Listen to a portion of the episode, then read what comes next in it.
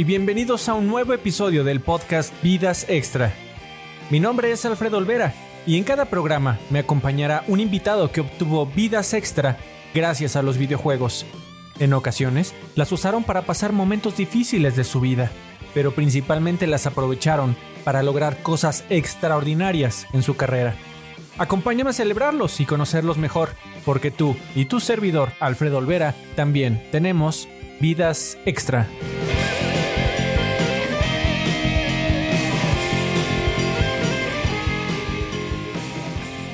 Es un verdadero orgullo para mí recibir en este episodio de Vidas Extra a una música talentosísima desde sus inicios, habiendo estudiado en Berklee College of Music.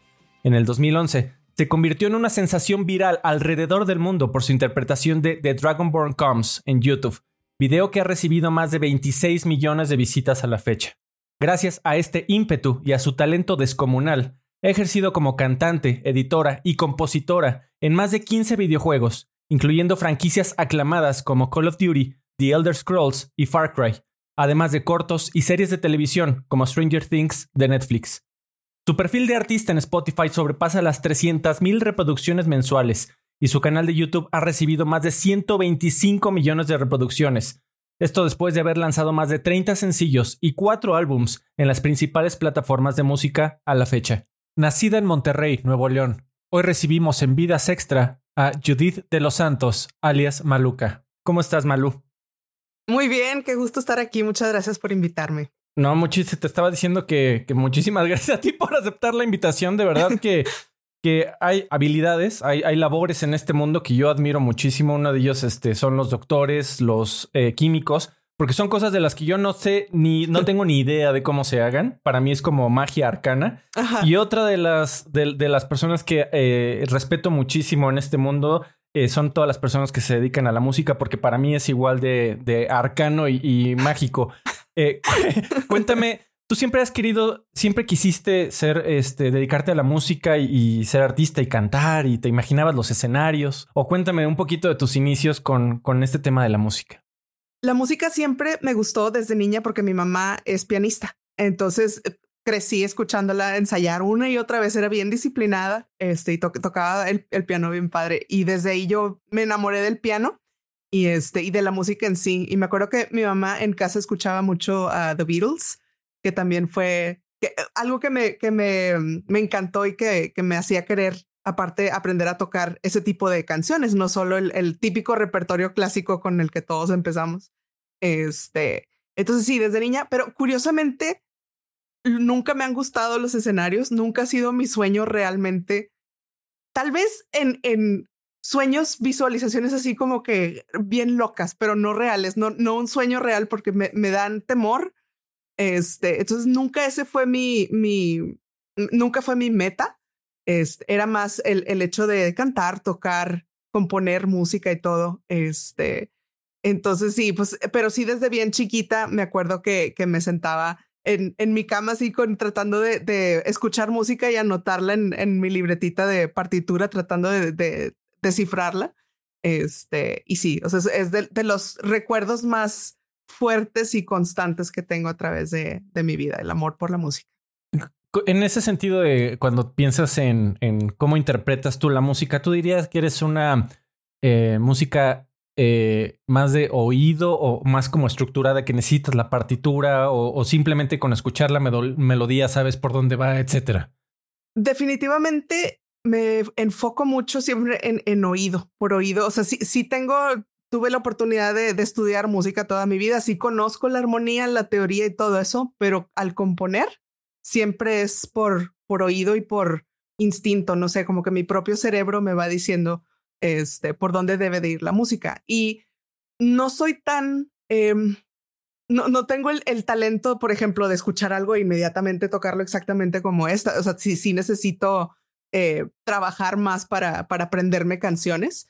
Eh, ahí es donde son útiles las, las partituras y todo, pero a la hora de, de componer yo mi, mi propia música, sí, básicamente es puro oído. Oye, y justamente, cuéntame, ¿cómo? Uh, porque ahorita que platicaste de tu, de tu formación brevemente, eh, pues tuviste la oportunidad de ir a, a, como lo mencioné en el intro, a la Berklee College of Music. Que bueno, ese está en, en Boston, es correcto. Oye, y cuéntame, eh, tú, tú, bueno, naciste en, en, Monterrey, pero ¿en qué momento decidiste, bueno, me voy a ir a estudiar a Estados Unidos? Ahí se ven. Eh, cuéntame un poquito. Es que sí, nací en Monterrey y aquí tomé clases particulares de música de, de, de piano y luego de guitarra un poco y luego bajo batería y me, me encantaba todo. Y me metí a estudiar a una escuela aquí muy reconocida, que es la, la Escuela Superior de Música y Danza. Este, y, tenían licenciaturas, entonces estaba yo en, en secundaria en ese entonces y a la, a la, vez cursando una licenciatura en esa escuela.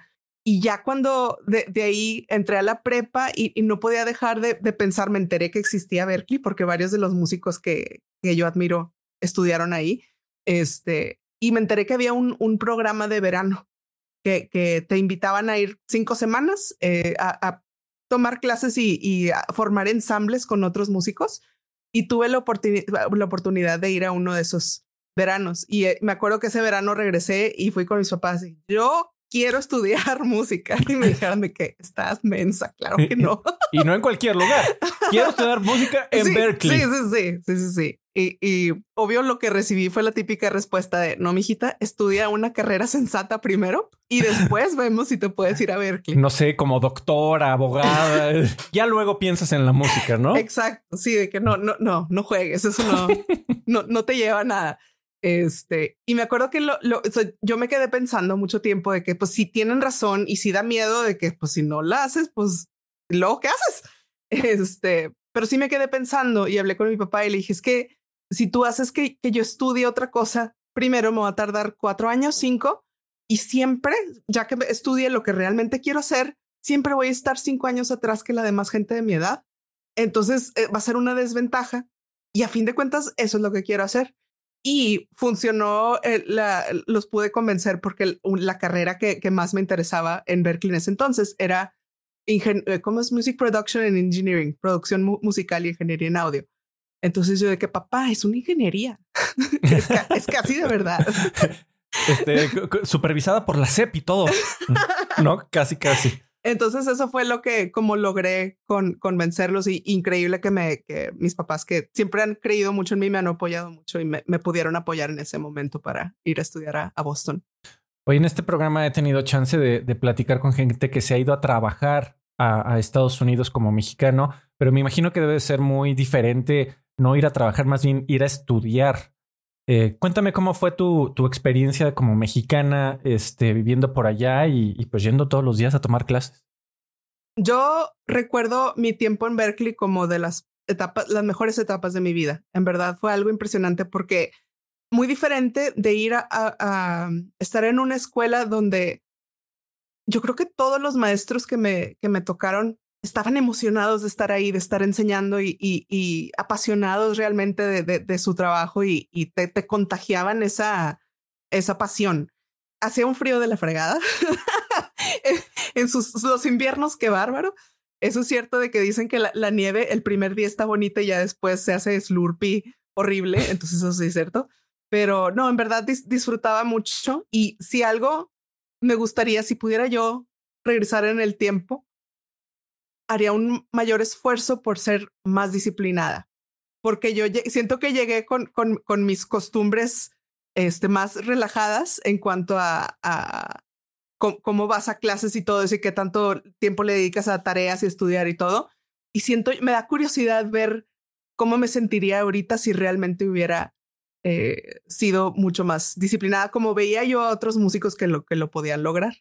Este, pero no, la verdad, afortunadamente sí se, logré terminar estudiando esa carrera de, de ingeniería y de, de, film scoring también, que música para medios visuales. ¿Te acuerdas cuál es la materia o clase eh, que más te, te marcó? Porque to, todos recordamos a algún maestro o alguna asignatura que, que se nos queda muy eh, muy, muy presente constantemente y todos los días y hasta la fecha, ¿no? Y te, te, dices, bueno, si este maestro no me hubiera enseñado tal, tal vez hoy no pudiera hacer este X o, o Y o Z.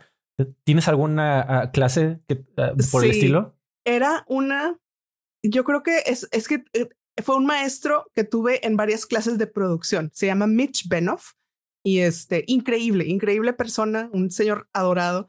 Este, y recuerdo que lo que, lo que me encantaba de él era los proyectos constaban en, grabar una canción, grababas primero un demo y luego trabajabas en la producción, en el arreglo y todo, y luego la volvías a grabar a ver qué tan lejos la podías hacer llegar de, de donde inició hasta el final.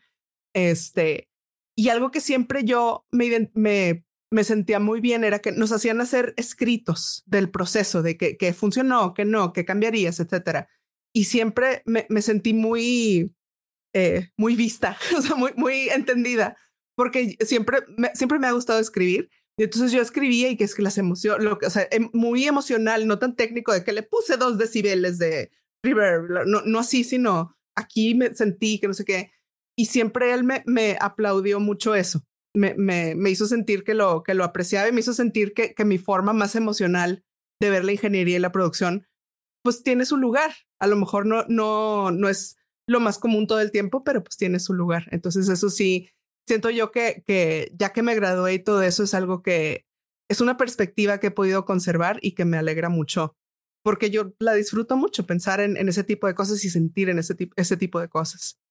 Tengo aquí que en el en 2005 te, te graduaste y lanzaste tu álbum All of the Above. Es, cuando, cuando leí esto, eh, no sé, me pregunté, bueno, All of the Above fue como tu tesis, por llamarlo de alguna manera, o es independiente. Fíjate que ahí fue como una extensión de, de los proyectos de producción. Tenía, había una clase en particular donde tenías que grabar tres canciones con Mitch Benoff. Grabé tres, tres de, esos, de esas canciones que están en el disco este, y me sirvieron como demo para de ahí partir y grabarlas en un estudio externo todavía mejoradas. Este, es muy padre esa experiencia y, no fue algo para Berkeley, fue algo personal de que me di cuenta de que había juntado suficientes canciones para que formaran un disco. La verdad, todo el, el, el, tema de la, de la cantada para mí no, no, fue, no fue mi intención. Aquí terminé, no sé por qué, pero porque a mí me gustaba escribir y yo siempre había pensado, bueno, voy a, me, a lo mejor algún día puedo lograr escribir canciones para que alguien más las cante. Por todo el tema que te comentaba de que no me gustan los escenarios, no me gusta ese tipo de, de vida. Este, entonces esa siempre era mi intención, pero cuando vi que tenía esas 10 canciones, dije, y tenía los músicos a mi disposición y un estudio de uno de los maestros de Berkeley, dije, pues tengo que aprovechar aquí el momento. Este, entonces grabamos ese, ese disco y la experiencia estuvo increíble porque te digo, de, de lo que tuve la, la oportunidad de regarla en, en los, las producciones de la escuela y ya de ahí sa salimos a, a, a, al estudio externo y de que, ah, bueno, esto no funcionó, cámbialo aquí, etcétera. Entonces sí, muy, muy, muy padre se dice por ahí que no es común, eh, más bien que es bastante común que un escritor vuelva a leer los primeros eh, textos que hizo en su carrera y que lo único que piense después de haberlos leído es quererse aventar del puente más cercano. Eh, este habiendo eh, siendo tu primera producción musical, digamos que para un álbum, para, para sencillos, etcétera. Eh, honestamente, ¿cómo te sientes al, al, respecto de All of the Above? ¿Te, ¿Te llena de orgullo? ¿Te gustaría que hubiera quedado un poquito mejor? Cuéntame. Me llena de súper ultra orgullo. sé, estoy consciente de que hay mil cosas que podrían estar mejor. De hecho, escucho ediciones que no estuvieron exactamente correctas y hasta la fecha es de que eso, eso. Pero justo lo, lo escuché en el carro hace como dos días, lo puse y yo de que Ay, voy a ver, no me acordaba si estaba en Spotify o no y lo busqué y, este, y lo, lo venía escuchando en el carro y yo de que a toda madre, que a toda madre que, que, y sobre todo que con el paso del tiempo, yo siento que de cierta forma me he vuelto más segura de, mí misma en muchos aspectos, pero de otros me he vuelto más insegura. Entonces me acuerdo yo de eso y de que yo grabé esas canciones sin, sin cuestionar nada. Ingesu, las voy a grabar, son mis canciones, yo quiero. Y ahorita es de que grabo esta canción y si no está buena, y o sea, como que ahorita hay, hay todo un tema de cuestionamientos e inseguridades que, siento yo que no tenía en ese entonces. Entonces me da gusto acordarme de esa época donde no importaba nada, nada. Y, y, y igual y eh, eh, te, te, sentías con mucho orgullo si te escuchaba tu, tu mamá y tu papá, ¿no? Y, Exacto. Ay, qué bueno que me escuchó alguien, pero pues no, sí. cállate, tenía 87 plays en MySpace. Y yo, wow, o sea, de aquí al estrellato, o sea, ya, ya la hice. Hollywood, I, here we come. Este, oye, cuéntame, en el 2007, un par de añitos después, eh, cantaste una, una canción que que debo, hay, hay, que mencionarlo, no sueles hacerlo. que es eh, Duele Despertar, que es como una de las pocas composiciones que tienes en español. Te quería, preguntar, ¿por qué no, no, no, acostumbras tanto grabar en español y, por qué quisiste grabar Duele Despertar en, nuestro idioma? Ok, siento que el tema del español en cuanto a letras, crecí desde escuchando los Beatles, a Billy Joel, a, varias otras bandas en inglés. Entonces como que me acostumbré mucho al ritmo y a, la rima y, todo eso, este, con el idioma inglés. Ahora también fui a una escuela bilingüe de muy chiquita y luego en tercero de primaria me cambié a una escuela en donde era inglés y 45 minutos de español. Y tenían una biblioteca muy grande y me obsesioné con los libros que tenían ahí en inglés. Este, entonces, como que se desarrolló el idioma. Este, y si me siento a pensar, a escribir, pienso en inglés, como que es, como fluyen las palabras. No, este, no ya está en, tu, en tu stream de, de de Twitch me ha tocado ya varios que, que se sorprenden, incluso cuando, ¿cómo quieres mexicana?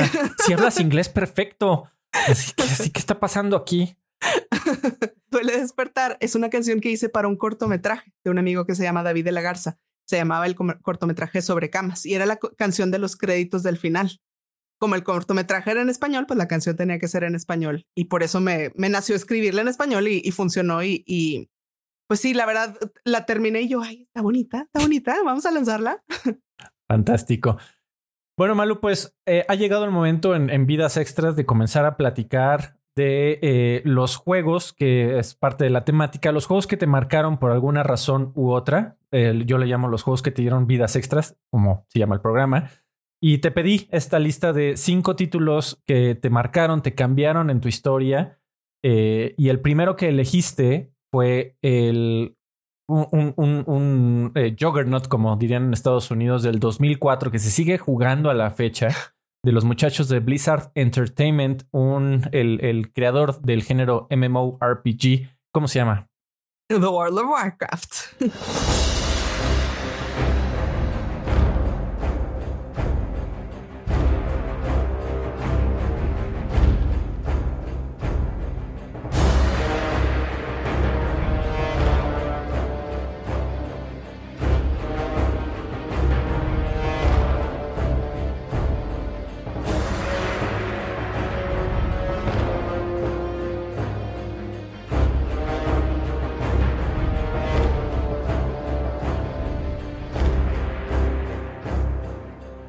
Cuéntame por qué World of Warcraft te cambió la vida, te dio vidas extras eh, para Maluca. Cuando me gradué de carrera, me fui a. Te, dan una visa de estudiante trabajador por un año, este, que te, permiten quedarte a, a, trabajar y todo, pero, pero yo la verdad no me sentía. Ahorita que mencionabas de que, se siente trabajar en Estados Unidos, yo la verdad no me sentía a gusto pensando en vivir ahí. Este, y tenía un muy buen amigo de, la preparatoria que se llama Jorge Monterrubio, que había empezado una empresa de juegos indie. Este, y me dice, ah, pues Judith, eh, ahí tanto tiempo en la música por muchos años, estaba un poco separada de, de, todo ese tema. Y este, y entre los juegos que me recomendaron que, que checara estaba World of Warcraft. Entonces bajé el demo de siete días, este, y valió gorro todo. me encantó. Este, sí, la verdad me, me, no me esperaba que me fuera a enganchar tanto. Y creo que tiene que ver con el hecho de que yo no estaba feliz con mi vida y que, que sentía yo que hasta me gustaba más la vida en World of Warcraft. Este, y es el, el poder de los juegos, ¿no? Que, que, te pueden en momentos difíciles dar un poco de, de confort. Dar, dar, una vida extra. Y, Exacto. Y, eso es una, ese es un, ese es un término que, que, a mí me, la verdad no se me ocurrió a mí como pensar en el tema de vidas extras como en el eh, mecánica de juego y que más bien transportado a la vida real es de un autor este que, que de mis autores favoritos, Tom Bissell, que él justamente así eh, llamó su, su, primer libro que habla de videojuegos, este Extra Lives. Y te, él hablaba de justamente momentos que él tal vez no la pasó tan bien en la que los videojuegos de plano le dieron otra, otra vida. Eh, cuéntame, Malu, por cuánto, más o menos como por cuánto tiempo tuviste tu cuenta activa de, World of Warcraft y cuéntame eh, qué, tipo de personaje usabas si te acuerdas. Sí, el primero que hice fue, ay, no me, se llamaba Nubia, porque era Noob. Muy ese, ese, lo jugué una semana. Este, pero luego ya hice mi personaje de verdad, que es Maluca, un Night Elf de la Alianza. Este, y tenía yo un, una mascota, un gatito que se llamaba Gatito. Era un tigre, creo, pero para mí era Gatito.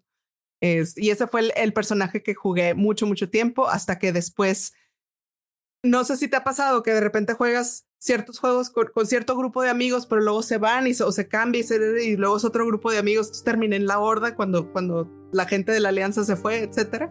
Entonces luego terminé con una um, Blood Elf paladina de, de y también hice una priest este de de la horda. Oye, y ese estamos eh, ante el nacimiento del nickname Maluca en World of Warcraft. Sí. Entonces, y cuéntame de dónde sale el tema de Maluca. Pues es que yo quería inventar algo que no fuera real, pero que sonara fantasioso. Y esto, no me acuerdo qué otras combinaciones usé, pero o, algo y que ya estaba ocupado, ya estaba y por fin Maluca. Y luego la gente me empezó a decir que, ah, es un apellido en tal idioma. Y yo, según yo lo había inventado, pero pues no. no, no, era tan creativa como yo pensaba. Sí, pero nomás me gustó cómo sonaba y estaba disponible en el servidor. Fantástico. Pues un, definitivamente un fenómeno creadora de, de, géneros World of Warcraft del 2004 y, y la música compuesta por Jason Hayes también muy interesante. Sí.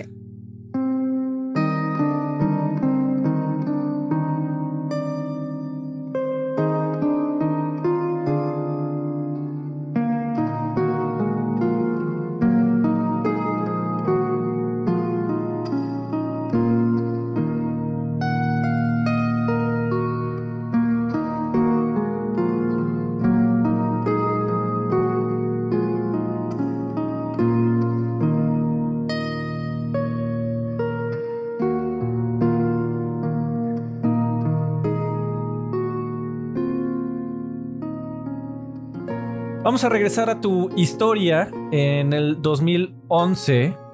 Que esta es una de las cosas que, yo, ah, desde que te conocí y después de haber visto toda tu trayectoria y todos tus éxitos, me lo sigo preguntando de verdad cada vez que te veo. ¿Cómo fue que llegaste a la revista oficial de Xbox a decir, oigan, este, ¿tienen chance de nuevos colaboradores? ¿Puedo ayudarles en algo? Sí. cuéntame, eh, ¿qué, ¿qué estaba pasando en tu vida en este 2011? Sí, fue eh, un poquito antes de eso, ya había, ya estaba yo viviendo de nuevo en, en Monterrey aquí con mi familia y todo. Había de hecho ya conocido a, a mi esposo en World of Warcraft. Muy bien, muy bien. También de Monterrey. Este, que, que cabe mencionar que, que, lo conocí antes de conocerlo a él, uno de los, los de la gente de mi guild, este dijo de que, ah, tengo un amigo que juega mucho y nos va, nos va a mandar oro para tener un chorro de oro y vamos a comprar porque mi esposo jugaba mucho. Entonces fue, fue tipo mi sugar daddy. de que, bueno, no, todo el guild que nos mandó dinero y así es como me enteré de él y luego ya tiempo después lo conocí y, y nos hicimos amigos y todo. Pero me da risa esa historia. Para tratar de sentir que no estaba desperdiciando tanto mi vida jugando videojuegos todo el día, este, empecé un blog. Siempre me ha gustado mucho escribir, como te había mencionado, y siento yo que, que en el fondo yo quiero ser escritora. soy músico, pero en realidad yo quiero ser escritora. Entonces empecé un blog de videojuegos y se empezó, empecé a armar una comunidad este, de gente que también le, le gustaban los videojuegos. Entonces jugaba en World of Warcraft y luego de que, ah, querido blog, hoy fui a un dungeon y me mataron 80 veces. Y o sea, contaba las anécdotas o, clips de multijugador y así. Este, entonces estaba muy eh, involucrada con eso y luego vi en Twitter, no me acuerdo si fuiste tú el que puso el, el tweet original de que estaban buscando a un colaborador para, para actualizar los, los, el, el sitio. Y yo dije, ay, a ver, y si mando a ver qué me dicen, entonces ahí fue cuando los contacté y, y si se coincidieron las cosas y, y, se logró que, que, entrara yo a trabajar. Me sentía yo, no, no, no, realizada. Soy, soy escritora. Y en una, en una gran revista de videojuegos. La por revista de, o sea, cállate, o sea, todavía tengo los artículos, eh, salí creo que en, uno o dos de, de, los físicos, así mi fotito y yo. ¡ah! Era lo mejor. Sí, sí, sí. Hay que mencionarlo que esto fue antes de, que comenzara la locura en, tu vida y te volviste, te volviste hiper famosa y, le diste como 50 mil trillones de vueltas en popularidad a la revista oficial de Xbox. Pero este, bueno, esto fue, esto fue previamente, pero, pero sí estuviste ahí colaborando y tuvimos el gusto de, recibir tu pluma en varias ocasiones, tanto en el sitio como en la revista, como mencionas. Y, y caray, fue, fue una gran etapa, pero en el mismo año, fue un año en que creo que pasaron un montón de cosas porque en el 2011 también haces tu eh, canal de YouTube. Eh, tengo aquí que el 12 de septiembre del 2011. ¿Qué, ¿Qué, estabas planeando con tu canal de YouTube originalmente? Ay, ya no me acordaba de eso. pues sí, pues sí, tuve que haber hecho el canal. Yo creo que, no sé, yo creo que recuerdo que el primer video que subí era un video usando una canción de The Beatles de mi perro Thor, de mi perro Thor el cachorro, este, de Thor y yo jugando y así. Este, por, no, no sé entonces cuál era mi plan realmente. Como estaba yo en un momento un poco desilusionada con la música porque no lograba encontrar mi camino. estaba en espera con, con estos chavos de la desarrolladora de videojuegos independiente, pero entre que sí, que no y que otras cosas y nada realmente eh, lograba despegar. entonces, no, no, no, sinceramente no te puedo decir de que ah, lo hice para poner música, porque en ese entonces estaba yo un poco peleada con ese, con ese pensamiento. Pero luego por el blog empecé, grabé un, un, par de clips de, unos covers, un cover de Nirvana y un cover de no sé qué otra cosa. Este, pero no los puse públicamente en, YouTube, sino los tenía en mi blog y así, así fue como que me empecé a, volver a regresar a mis orígenes. Oye, déjame preguntarte un poquitito de eso, porque eh, déjame contarte eh, que yo tenía unas, eh, unas conocidas, una de ellas sí era mi amiga en la primaria, que tenían una banda y, les fue al principio moderadamente bien. Salieron en Telehit y apareciendo entrevistadas y lanzaron su disco. Eh, sin embargo, después de yo eh, me convertí en super groupie y fui a un montón de, presentaciones que tuvieron y de repente dejaron de presentarse y un buen día me dijo mi amiga, ¿sabes qué? Es que el grupo pues, se deshizo.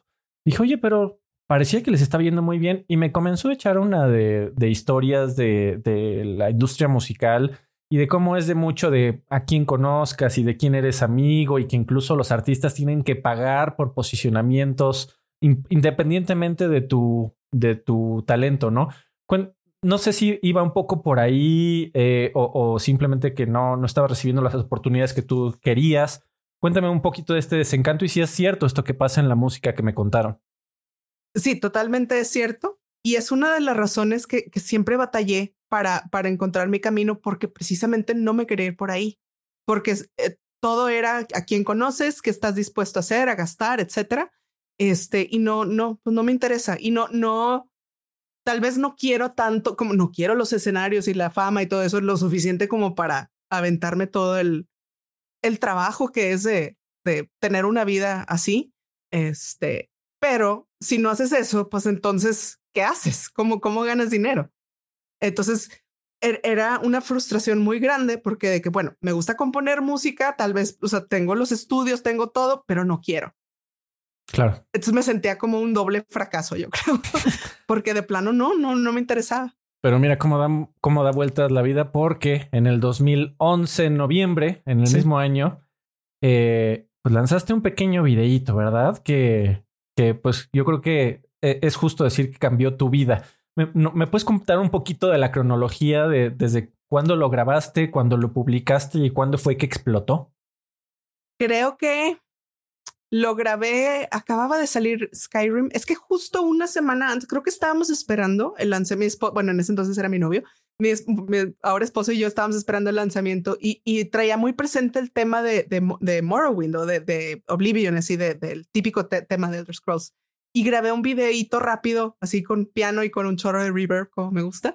Este, porque te digo, ya, ya poco a poco me estaba volviendo a acercar a la, a la música desde esta perspectiva, este, y luego cuando ya escuché la canción que estaba del juego y todo eso, de hecho la escuché antes de, jugarlo. La escuché por un video de, de YouTube. Este, y empecé a, mm, a pensar de que, ay, mira, tal vez se podría escuchar el, el, arreglo así muy bien y todo. Y ya cuando ves la canción, ya viéndola dentro del juego y todo, que, que la grabaron muy, pues a capela y muy sencillita, y yo dije, no, pero es que con una guitarra y con mucho eco y con, ah, ah, se me, em, ¿cómo se dice? Mi, mi modalidad de productor se, se activó y, este, y me dio mucha curiosidad y la grabé y puse el video y me acuerdo que al día siguiente que me levanté tenía mil visitas, que eso era no, ¿cómo? ¿Cómo? Hay mil personas en el mundo. sí, eh, me impactó mucho porque nada de lo que había hecho yo antes había tenido un, ese tipo de respuesta. Y en eso, a, mi esposo, que le gustó mucho cómo quedó el cover, se le ocurrió mandárselo a un podcast. En ese entonces era eh, Podcast Beyond, un podcast de PlayStation. Porque había un, un, chavo en particular que se llama Ryan Clements, que, que había escuchado a mi esposo que le gusta mucho la música y todo eso, y se lo mandó de que, ay, mira lo que hizo mi, novia. Y, este, y a Ryan Clements le gustó mucho y lo puso al final de uno de los podcasts. Y ese podcast pues tenía mucho, muchos seguidores es un podcast de IGN, hay que mencionarlo, con uno de los sitios más importantes de videojuegos en el mundo. Sí, sí, sí. Entonces Ryan aparte hizo un artículo y luego también Diego, mi, mi, esposo, lo puso en, en Reddit. Este, que cuando me dijo eso después de que lo puse en Reddit, yo, ¿qué te pasa? Me va a llover. Me va a llover. sí, fue la verdad me, me traumé porque ya que salió en IGN y ya que eh, lo de Reddit y todo eso ya me acuerdo que fueron tres semanas en donde estaba recibiendo un millón de views por semana, que en ese entonces era un chorro, ahorita ya no es nada. Este, pero sí era de que cómo, es posible. Y tenían en ese entonces un chorro de, de charts en YouTube de que los más populares, los más vistos. Y estaba yo y estaba Lady Gaga. Y luego los, los Vasquez Sounds. ¿Te acuerdas de los sí, Vasquez Sounds? Yo dije, wow. Rolling in the Deep y todos. De que Lady Gaga, hola. llámame, ¿eh? O sea, cuando quieras, colaboramos. Sí, sí. ¿Cómo estás? ¿Cómo te ha ido? Qué buena onda. Oye, y pues de ahí, eh, cuéntame qué. Ok, ya recibiste, estabas recibiendo los millones de, de views. Eh, en, en, ese momento, eh, eh, cuéntame qué pensaste así de, bueno, pues ahora ah, hay que hacer más o hay, hay que aprovechar este ímpetu, por llamarlo de alguna manera eh, cuéntame cómo tomaste las decisiones para luego trabajar un poquito en, en temas eh, también de Mass Effect, de Halo, de The Witcher. Sí. Yo creo que en un principio fue un miedo espantoso como nunca he sentido en mi vida. Te, soy sincera, estaba yo muy infeliz, muy... Eh, me acuerdo que hasta creo que me, no sé si me cambió la vista en esos días porque estaba leyendo y leyendo y leyendo todos los comentarios y, o sea, porque estaba esperando a que cambiara todo, que girara todo a, mugre vieja fake, bla, bla, O sea, sí me estaba esperando ese momento en donde todo se fuera a la fregada, porque a veces así pasa en, en, Internet y que se va, o sea, como un péndulo de que, ah, todo esto es lo mejor del mundo, ah, no, se la bañaron, lo arruinaron. Entonces tenía yo miedo de que fuera a, a pasar eso y no quería emocionarme, porque pues imagínate qué haces si, si cambian la, el, la perspectiva del, del, público y así, pero la verdad es que fue un desperdicio de energía porque pues no, no, no, nunca pasó eso de, de que se fuera así totalmente negativo. Sí estaban claros los comentarios de que no es real y luego los comentarios de que es demasiado reverb. Este, y, y sí, no, al principio se sintió muy raro porque yo no le deseo mal a nadie ni le quiero escribir nada malo feo a nadie y si alguien tiene sobrepeso pues que tengan sobrepeso y si alguien no no, no canta tan bonito pues no canta tan bonito ya a mí qué me importa. Pero sí es bien impactante de pronto recibir tanta tanta información y tantas opiniones. Este pero con el tiempo pues te puedo decir de que ah sí las cosas han mejorado. Pues sí pero es algo que hasta la fecha todavía me da un poco de, de nervio, de que la, ese, tipo de atención. Vamos a, brincar un poquito de un par de añitos, ya el 2013, después de que ya lanzaste varios eh, covers y, colaboraciones, porque eh, me parece, tengo aquí que ese fue la primera vez que te buscó un estudio de desarrollo, que fueron los muchachos de eh, que estaban haciendo Call of Duty Black Ops 2 en ese momento, te buscaron para tus tres DLCs, en donde diste tu trabajo de voz cuéntame cómo fue recibir ese correo, te llamaron eh, y, qué sentiste de wow, me están buscando para hacer un videojuego. Sí, me, me se sintió increíble, pero fíjate que fue, fue alguien con Kevin Sherwood, que fue compañero mío en la carrera. Yo nunca fui muy amiga de él, trabajábamos los dos en, en la oficina de estudios de la escuela, como, como work study que le llamaban. Entonces sí lo conocía, pero, pero de lejos, pues. Y dice que me dijo que de que, oye, vi una, un video, un thumbnail y, y dije, yo conozco a esa chava, eh, pero se llamaba Maluca y yo, ¿qué, es eso? Y me escribió un mail de que, oye, eres tú y yo, ah, sí. Y me dijo de que, oye, trabajo en Call of Duty, que, a ver si algún día hacemos algo. Ah, bueno, así quedó. Tiempo después, oye, tengo algo, ¿quieres, te interesa cantar? Y yo, claro, qué miedo, pero claro. Entonces sí, y el miedo porque Kevin acostumbra a hacer canciones de metal y mi estilo de cantar es mucho más suave. Entonces tenía yo miedo el péndulo otra vez que se fuera de que, ah, qué va Sofía es esta que no canta metal. Pero bueno, afortunadamente nos fue bien. Entonces sí, y, desde, desde ese entonces, pues sí, eh, son 15, 15 juegos, que 15, vaya, mm, lanzamientos con... Sí, impresionante. Kevin es excelente persona, me fascina trabajar con él y me, me fascina que recientemente me ha invitado a trabajar en la producción y en edición de voces. O sea, ya no estoy cantando, este, pero estoy en el lado técnico que bueno, ya estoy desquitando mi carrera papá de ingeniero. Y ahorita, ahorita vamos a platicar de, todo el resto de trabajo que has hecho alrededor de los videojuegos, porque sí, definitivamente estos apenas fueron tus inicios. Pero antes, eh, vamos a pasar al segundo juego que te marcó y que te dio vidas extras en la historia de Malu, eh, que fue un juego también, así como, como tu video de, Dragon Ball Coms, fue un juego muy arriesgado, porque era el primer título de 343 Industries, tomando una saga legendaria después del gran trabajo que había hecho Bungie. No era fácil, sin embargo, tomaron el reto y en el 2012 sacaron este juego para Microsoft Game Studios que se llama como Mario. Halo 4.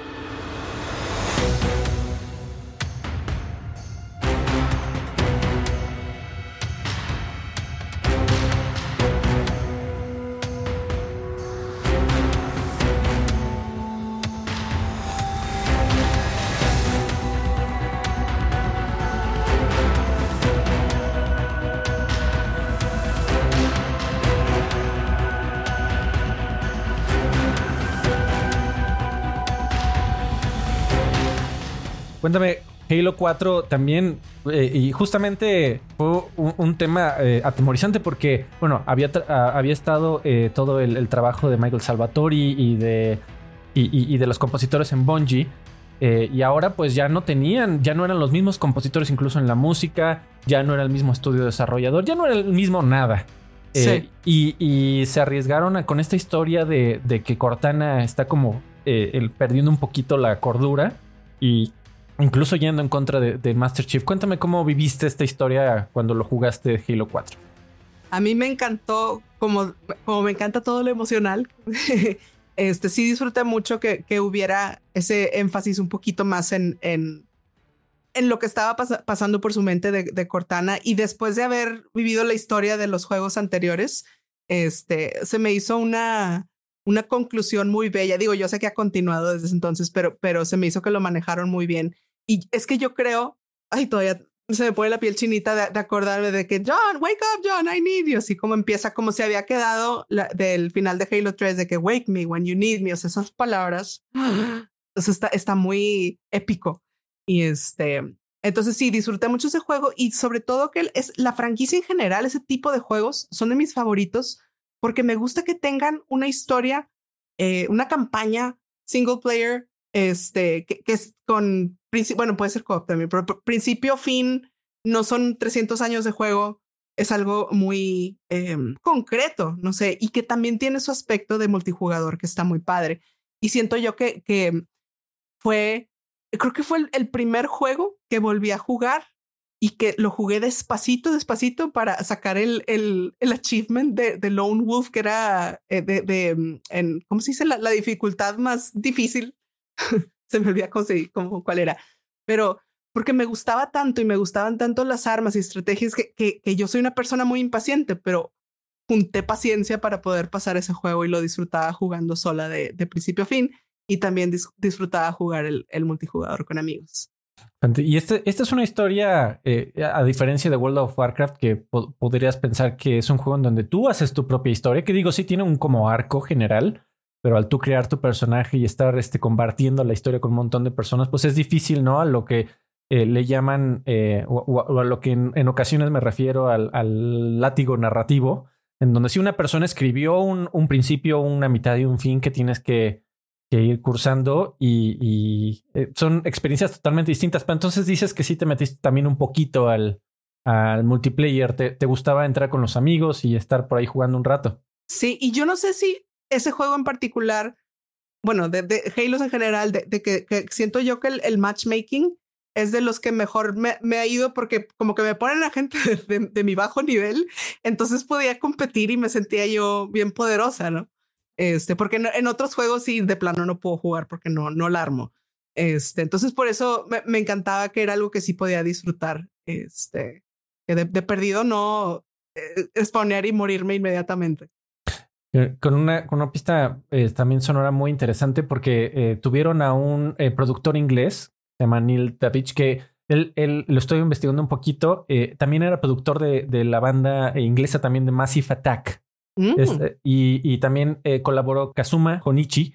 Que él, y de hecho, la pista sonora estuvo nominada para un premio BAFTA de, de la Academia Británica por logros sonoros, según ellos. Porque sí, la verdad es que lograron mantener la esencia de Halo, pero un sonido completamente distinto a lo que estaba haciendo eh, Bungie en anterioridad y ahora 343 Industries que están reiniciando la, la historia de Halo. Esperamos que, que Halo continúe todavía por muchos años. Ojalá que sí. Y curiosamente, cuando hice una canción tributo que le digo de, inspirada en, la historia de Halo, pero usé la música de los juegos anteriores, de los clásicos, sobre todo de Halo 3 es, y utilicen melodías de ahí de los nuevos, no. Y hay, que mencionar que estuviste invitada. Ah, sí. Al evento este de, de justamente de, para interpretar una de las canciones de Halo en un evento de Microsoft. Cuéntame, porque a, mí me tocó estar en, en, ese momento en una agencia eh, en que le trabajaba Microsoft. Entonces estábamos viendo, este, casi monitoreando en tema de, de mensaje y redes sociales. Y ahí viene Malu, la mexicana Así que hay que estar al pendiente de que no se salga de control y que la conversación esté correcta y esté agradable. Eh, entonces estábamos todos súper atentos a, tu interpretación y cuéntame cómo fue haber, eh, haberte presentado en uno de los eh, escenarios más importantes tal vez para Microsoft de, cuando estaban hablando de, de, sus juegos claves, ¿no? Sí. Fue una experiencia muy linda. Todo el equipo, toda la gente con la que, con la que traté, increíble. En verdad me hicieron sentir muy tranquila y muy cualquier cosa que yo necesitara, se encargaban de todo. Este, sí fue, como siempre, un nervio terrible, pero es algo que ya que, que terminó la presentación, recuerdo que empezó y estaba yo muy nerviosa y podía, sentía y escuchaba mi voz temblar. yo, ojalá que no sea así toda la canción. Pero luego ya conforme empezó, me empecé a relajar y pude realmente sentir e interpretar y todo eso. Y ya que terminó, yo creo que es de, ay, piel chinita de nuevo, porque es uno de los momentos más impactantes de, mi vida, porque era algo que, que, yo honestamente pensaba que no iba a poder lograr. Y, y sí, se, logró y, o sea, es, recordatorio de, de si se puede, maluca, si se puede, échale ganas.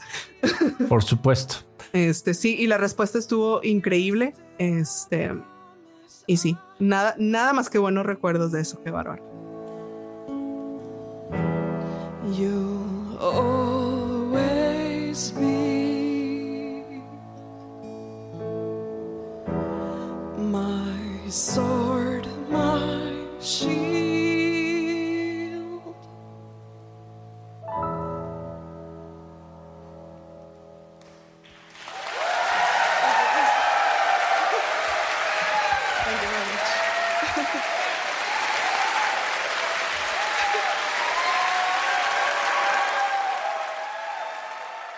Vamos a regresar a tu historia. Eh, estamos en el 2014. Aquí, eh, pues después de haber hecho, eh, ah, después de haberte convertido todo un éxito viral de, YouTube con The Elder Scrolls, se te hace la invitación para que por fin te inviten a, a, colaborar en un juego de esta franquicia con The Elder Scrolls Online, donde trabajaste con el tema de voz y también de escritura y de música.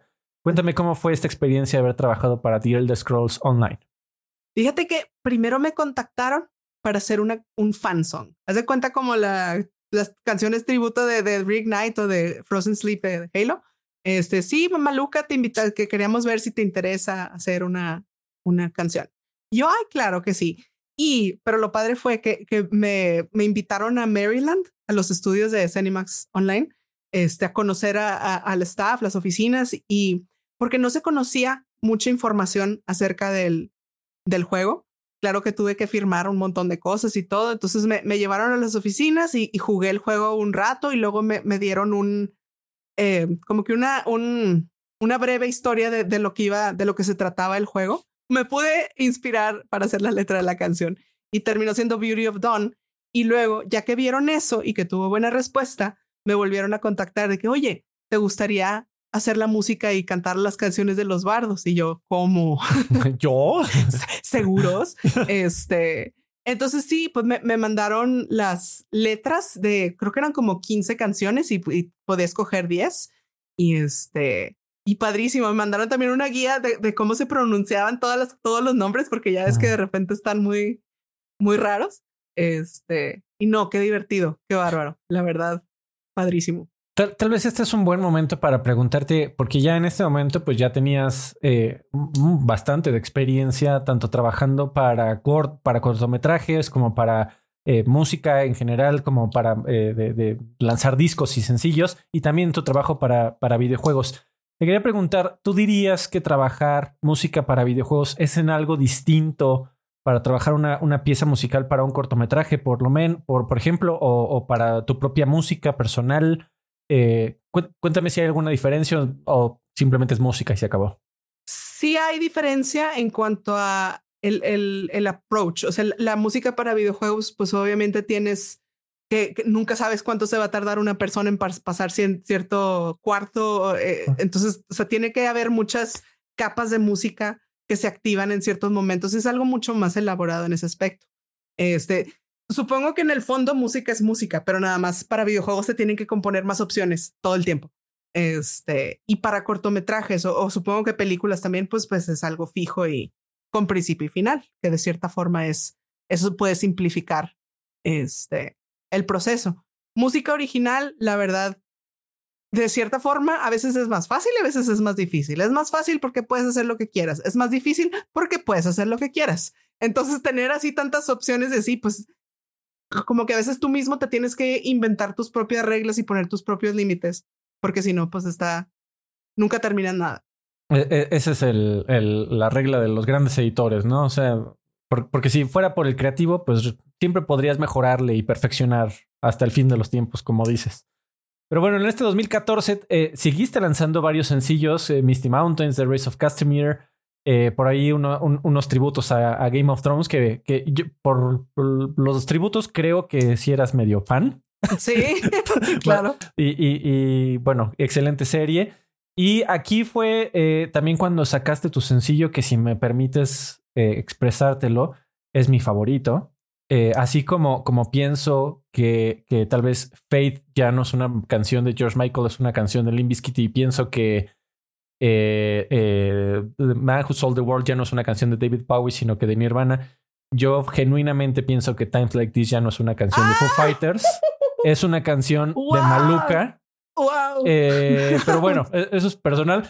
Y, también The Edge of Night in Dreams y, All Lang Syne, eh, que aquí comienza, creo, eh, este también gusto por cantar música de como navideña.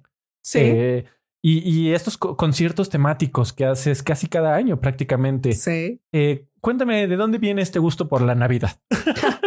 que a mí me encanta, ¿eh? Digo, la, la es mi, mi, temporada favorita del año, pero cuéntame tú. Sí, definitivamente es mi temporada de música favorita. Me encanta desde niña y cuando estaba yo en la, en la Escuela Superior de Música y Danza, aunque yo estaba estudiando percusiones, te, parte del requisito era que participaras en el coro.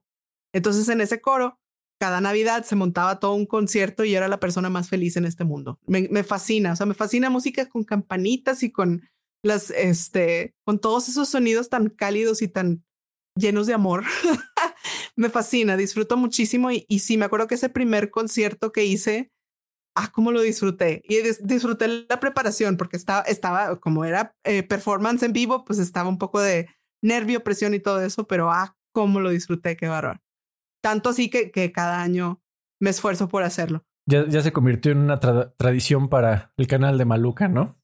Es que sabes que la música navideña tiende, suena bonita y muchas veces suena casi como música de, de, bebés, música de cuna, como que melodías así bien nobles, bien este, cálidas. Entonces sí, de mi música favorita, definitivamente. En el 2015 también regresaste a hacer más videojuegos con eh, The Cayman Echo, eh, Sunset, que ahí también eh, trabajaste en el tema lírico. Y también eh, regresaste con más, un poquito más de Call of Duty, con Black Ops 3 también. Y ya también no nada más te llamaron para el tema de interpretación de, tu voz, sino también como editora. Cuéntame un poquito cómo, cómo fue este, este cambio también de, de, que ahora te dieron más responsabilidades. Estuvo muy padre eso porque como Kevin Sherwood, como estudiamos juntos, pues sabe que, que yo sé grabar, sé editar este, y se le ocurrió que, que tal vez, creo que la primera canción que, que, me pidió que, hiciera eso fue la de Archangel, este, que me mandó, no, o sea, no, yo siempre en mi casa pues grababa mis voces. como que es algo que, que, como he hecho siempre, ya lo doy por hecho de que así hace todo el mundo, pero hay, hay cantantes que no graban, es normal. pero entonces ellos tienen que ir a un estudio y tienen que contratar ingenieros y bla, bla, bla, bla, y, y como que es más fácil de cierta forma es más fácil trabajar conmigo por eso, porque pues ya tienes todo en un mismo paquete. Este, y como Kevin, pues ya, ya sabes cómo son los estudios de que el crunch time y que siempre andan con mil cosas. Y Kevin no nada más hace estas canciones, sino hace todo lo, del departamento de audio, etcétera. Entonces se le ocurrió que a lo mejor podía ahorrarse un poco de tiempo pasándome a mí ese, ese trabajo. Entonces bien padre porque me manda a mí las voces de todo y yo edito y alineo y todo y, ya le mando yo todo terminado para que él solo lo integre a su sesión de mezcla y ya eso te digo le ahorra tiempo y este y a mí me, me entretiene mucho me fascina editar me, me, encanta. Fantástico. Pues también en el 2015 lanzas el sencillo Rise from the Dark. Eh, cuéntame un poquito de este eh, sencillo si hay alguna historia por ahí porque tiene un este un, un título pues muy de del, levantamiento y de, aquí voy a, renacer de alguna manera, ¿no? Cuéntame un poquito de este sencillo. La verdad es que en muchas de las canciones, y acabo de escuchar a Billie Eilish que acaba de decir lo mismo, de que a veces las escribes con cierto propósito, pero en realidad te las estás escribiendo a ti mismo. Este, como que el subconsciente se encarga ahí de, de ser protagónico y integrarse. Pero sí, yo creo que es una canción. En ese entonces estaba jugando mucho Destiny este, y me encantaba y la música y todo eso. Y recuerdo que escuchaba yo las melodías y, y como ya había trabajado en, en, la de Halo, en Reignite, etcétera, dije, ¿se podrá crear una canción con diversas melodías del soundtrack?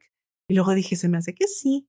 Y entonces, para ese entonces ya había tenido la oportunidad de conocer a Michael Salvatore, que es uno de los compositores y se me ocurrió, me había agregado en, Facebook y se me ocurrió mandarle un correo de que, oye, Michael, si grabo, o sea, si hago una canción así con fragmentitos, está bien, de que no me mandan a la cárcel.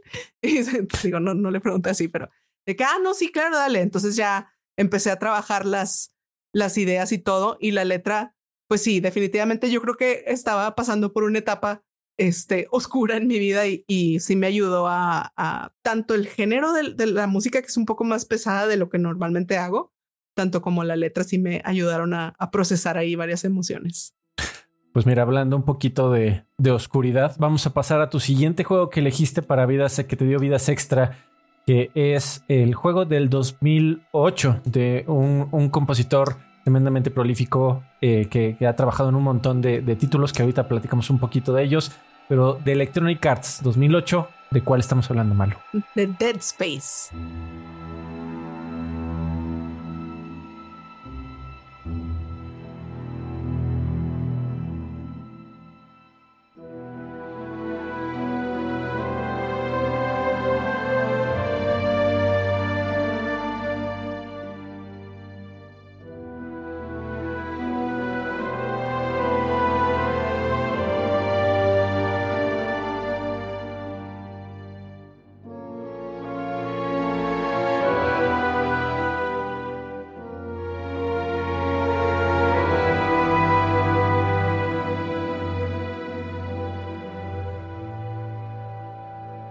Cuéntame, ¿te, gustan los juegos de, miedo, de survival horror en general?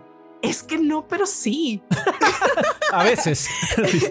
es que técnicamente no, porque me estresan demasiado y me dan miedo y me asustan y me choca, pero me gustan. Entonces, o sea, tengo un... Pero sí, la verdad sí los disfruto. A fin de cuentas sí los disfruto mucho. Y me encanta Dead Space porque se me hace el juego perfecto. De, de lo que te había comentado, de largo de la historia de la campaña, que es uh, un, ¿cómo se dice? Standalone. Este, el tipo de armas, el tipo de enemigos que, que hay momentos en donde ves al enemigo y es de que, ¡ah! o sea, que, que, ves, ves al enemigo y dices, ay, es lo más horrible que he visto en mi vida. Y de repente sale otro y a la madre está peor. Y luego, ¡ah! que se va poniendo cada vez peor. Está padrísimo, bien divertido. Este, y sí la sufro, pero me fascina. ¿Te gusta, te gusta también el, para ti es importante el, factor de sci-fi? Por ejemplo, eh, lo, lo eh, han comparado mucho con películas como Alien. Ajá. Eh, ¿tú, prefieres, dirías que prefieres un poquito el tema de sci-fi o, también le entras al tema de los zombies, por ejemplo, con Resident Evil, etcétera? Fíjate que ahorita nunca había pensado en esto, pero el tema de sci-fi me gusta mucho en videojuegos. Más que en películas, como quiera me gustan las películas de sci-fi, pero en videojuegos me, me llama mucho la atención. Este, y creo que soy más partidaria de eso que de zombies. Eh, estoy tratando de pensar y creo que sí, creo que soy más feliz en naves y en, con armas futuristas. Oye, hay, muchas personas que juegan este tipo de juegos y dicen, este, este tipo de juegos solo hay una forma de jugarlo que es con las luces apagadas, sin distracciones y con el sonido que si llega al 10, pues le pongas al 11. O, cuéntame, Malu juega con la luz prendida, mejor, este de día, más agradable. Malu hace trampa y cuando dicen de que baja la, la, oscuridad hasta que casi no se ve el logo, yo, le pongo todo Brightness 200. no, no, no, no tanto, la verdad, no hago trampa porque luego pues no disfrutas igual. Pero sí, no, yo, yo creo que sí, definitivamente luces prendidas, no, cállate. Oye, y, del compositor de, esta banda sonora que yo de verdad comencé a leer sus créditos que ha tenido en videojuegos y seguía leyendo y leyendo y leyendo y leyendo. A, Jason Graves ha trabajado en el compositor de, Dead Space, eh, trabajó en Alpha Protocol para Sega, eh, Fear 3, otro juego de terror. Trabajó en el relanzamiento de Tomb Raider para Crystal Dynamics y por supuesto regresó al, a los sustos, al miedo con Until Dawn y The Dark Pictures Anthology, entre muchos otros, y que es un, compositor con el que has tenido el gusto, me parece, de, haber trabajado, ¿no? Sí, a él yo creo, yo lo conocí, bueno, lo vi por primera vez en, en una conferencia del GDC, el Game Developers Conference, que di una plática acerca de cómo hizo la música para Dead Space y por supuesto que llegué con toda una libreta de notas porque muy, muy generoso con toda la información que comparte, o sea, no es de ese que se, que se guarda secretos, sino bien, bien, bien generoso y este, y, me llamó mucho la atención nada más de que su, su, estilo de música, su, su, forma de componer. Y años después, muchos, muchos años después, este, había yo trabajado con Austin Wintory, The Journey, y este, en otro proyecto de él. Y luego me, me comentó un día de que, oye, un, un, conocido está buscando a una cantante, ¿te interesa? Y yo, ah, sí. Y resultó ser Jason Graves, que quería, mm, estaba buscando a alguien para cantar algo melódico este, y luego, entonces me, contactó y, y, grabé lo que me pidió.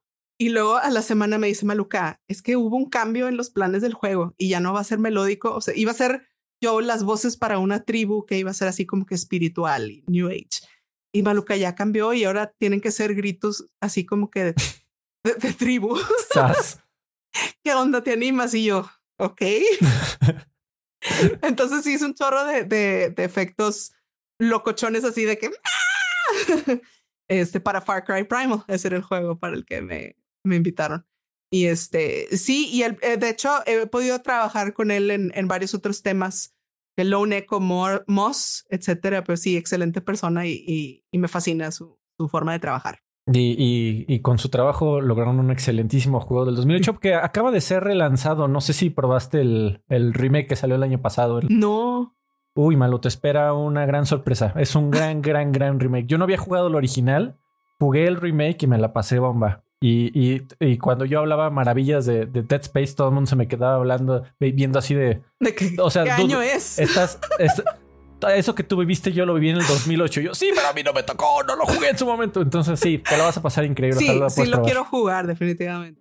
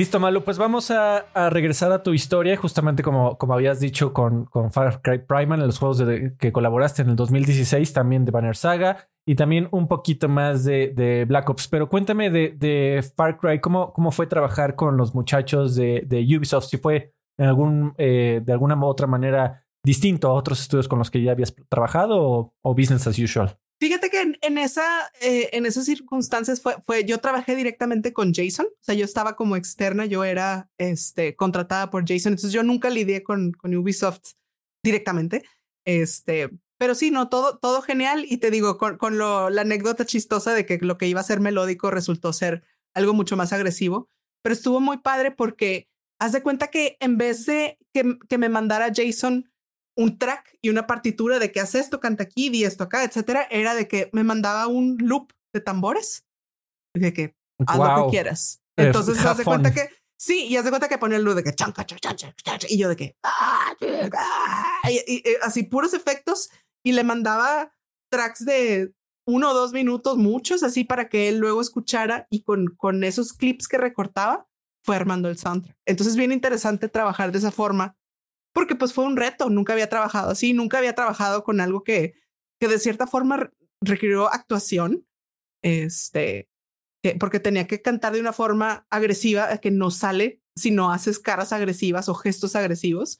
Entonces eso fue una gran novedad, este, que la verdad disfruté demasiado. Y sí me gustaría en algún momento tener más oportunidades de ese, estilo, de cosas que me incomoden, pero que, que, estén divertidas. Oye, ¿tú qué, has? vaya, yo creo que no, no es este, no, no estoy mintiendo cuando digo que uno de tus instrumentos más importantes para, para tu bienestar eh, y para tu trabajo es tu voz. Eh, y cuando haces ese, ese, tipo de trabajo, me imagino que, estresas bastante tu garganta y, y, hay, he leído que hay técnicas, la verdad las, las desconozco, pero cuéntame cómo, si te preparaste de alguna manera diferente como para hacer esta clase de performance en donde pues puede ser peligroso incluso si no lo haces con, con buena técnica. Sí, fíjate que eh, para ese entonces ya había estado varios años en clase de canto, entonces eso ayudó porque sí hay formas, en, sobre todo usando mucho el apoyo del diafragma y todo eso que dicen de que hace cuenta que si apoyas la voz desde aquí y sacas el aire desde aquí, de aquí sale la fuerza y no de la garganta. O sea, no tienes que apretar la, la garganta para que, que, eso es lo que puede lastimar. Entonces sí ayudó, pero aún así estaba tratando de hacer cosas totalmente inexplicables que sí me llegaba a lastimar un poco y por eso hacía sesiones de 20 minutos y luego me iba a descansar y 20 minutos para que no fuera un, un daño más serio. Este, pero sí, está, me acuerdo que grabé un video mientras estaba trabajando en eso, porque es demasiado absurdo. Y ves, ves que cuando estoy gritando, mi lengua estaba amarilla porque tenía un tarro así de, de miel, porque estaba, porque sí me, para que se sintiera mejor la garganta, porque sí dolió un poco. Por supuesto, sí debe ser muy complicado. Fantástico. Pues también del, del 2016 eh, tengo los sencillos de The Wolverine Storm, Priscilla Song y I Follow the Moon. Eh, algo que quieras platicarme de, de, estos dos que lanzaste ese año. Yo creo que The Wolven Storm siempre me, tiene un, vaya, la recuerdo con mucho cariño porque me, me animé a cantar un verso y, y, un coro, creo, en, en, polaco, que es un idioma muy difícil este, de hablar. Y me acuerdo que fui con mi maestro de canto, porque mi maestro de canto canta ópera y sabe hablar francés, italiano, ruso. Yo de que, prof, ayúdame, ayúdame a descifrar este idioma. Y total, entre los dos ahí tratando de escribir fonéticamente cómo, cómo pronunciaban las palabras. Y me da risa que ya que lo grabé y que lo subí, recibí varios comentarios de que, ay, es polaco, pero suena como que ruso. y yo, mira, mira. Entonces sí, son diferentes. sí tienen su diferencia, aunque hay cosas similares. Pero, pero no, padrísimo grabar esa canción que, que, pues es en una parte muy emotiva del juego y, vaya, qué juegazo, qué bárbaro, un paréntesis, wow, Witcher. Este, entonces sí, muy padre. Y I Follow the Moon me animé a lanzar una canción original después de mucho tiempo de estar trabajando en covers y este, siempre con ese miedo constante de, del péndulo de que, ah, si no hago algo de videojuegos y luego ya todo el mundo se va a enojar conmigo, pero, pero bueno, cuando lo lancé y afortunadamente tuvo tuvo buena respuesta y yo creo que de, de, las canciones que he escrito, yo creo que esa es mi favorita, o sea, la que más describe mi manera de ver al mundo.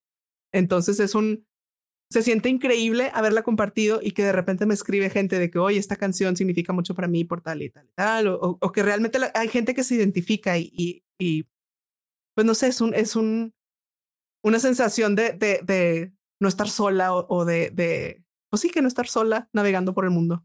Y así titulaste tu, tu disco, que ahorita vamos a platicar también de, de él, pero eh, antes quería mencionar del 2017 que yo me imagino que fue un, también un año este, muy, muy lindo e interesante para ti, porque eh, ahí fue cuando también tuviste la oportunidad de colaborar con eh, nada más y nada menos que Netflix para eh, lanzar un, un, par de trabajos de voz en la segunda temporada, episodio 2 y 7 particularmente, para la serie que en ese momento pues ya era un fenómeno mediático que era Stranger Things. Cuéntame cómo fue platicar, trabajar con ellos. Fíjate que esa oportunidad en particular, yo trabajé directamente con un compositor que se llama Jimmy Hinson, que en internet se, se conoce como Big Giant Circles, este, que hace música para videojuegos y todo, pero, pero curiosamente, esa era una canción que grabé, que grabamos para un juego de, hace muchos años que, que, pues que ya existía y Jimmy tenía el soundtrack en Bandcamp y de ahí parece que lo encontraron los, el music supervisor de Stranger Things y lo contactó para ver si podía incluir ese track en particular en, en la serie. Pues increíble, porque de eso de eso es bien padre de la música, que de repente haces algo y nunca sabes dónde va a terminar. No, y además se la mandas a mira aquí colaboré yo, no qué, qué emocionante. Exactamente. Este lo logré, ¿no? Eh, entre otras muchas cosas. Pero bueno, también en el, en el 2017 platicamos eh, brevemente de Loneco y también sacaste el, el sencillo de Bokul Fen Ma. Ah. Eh, esta, e, esta canción, ¿en, en qué, qué, esto, esto, es este, qué idioma? ¿Cómo se llama? Es el, el lenguaje del dragón, el, Dragon Tongue de, Dragon Tongue. sí. Y, y también lanzaste el álbum de The Dragonborn Comes eh, en el 2017. Cuéntame cómo fue regresar a, a esta locura de, de la música de Skyrim de Skyrim. Fíjate que esa canción de Bokulfelma, la, la idea inicial se me había ocurrido años antes, pero nunca había sabido qué hacer con ella o cómo desarrollarla. Y luego un día, por curiosidad, dije, hmm, podré escribir letra en, en Dragon Tongue. Entonces me puse a checar los diccionarios que hay en, en línea, todos los wikis, etcétera, para ver si podía, con, con las palabras que hay disponibles de, traducción, armar algún tipo de letra. Y sí se pudo. Este, entonces sí, padrísimo poder, me, me da mucho orgullo de que en el disco de que entre las canciones y que hay un original. Este, y lanzar el disco por fin. O sea, me había tardado yo mucho tiempo en, en querer lanzar oficialmente todo eso. Es que cuando se hizo viral el cover de Dragonborn y que después hice Age of Aggression, Age of Oppression, etcétera, yo no, no era mi intención venderlos porque sentía yo que, que, que, pues que no es justo de que alguien más la compuso porque yo la voy a vender. Tenía esa, esa mentalidad. Este, pero no fue con, con el paso de los tiempos y la madurez y todo eso que dije ya, bueno, no, pues sí, si aporté algo, pues entonces, este, estaría bien poner todo en una compilación y, y compartirla. Y ayudó mucho que algún, un, este Ilya Salnikov, un chavo que hizo un, un fan art estaba increíble y dije, esta tiene que ser la portada. Entonces ya, se definió todo y armé el disco y, y lo pude lanzar por fin. Oye, cuéntame como, como un trabajo pues sí, eh, tuyo, pero basado en la, en, en la composición de, de, otra persona. Cuéntame, ¿tuviste que, preguntarle a Max, a Bethesda, de, oye, ¿está bien si lanzo este disco?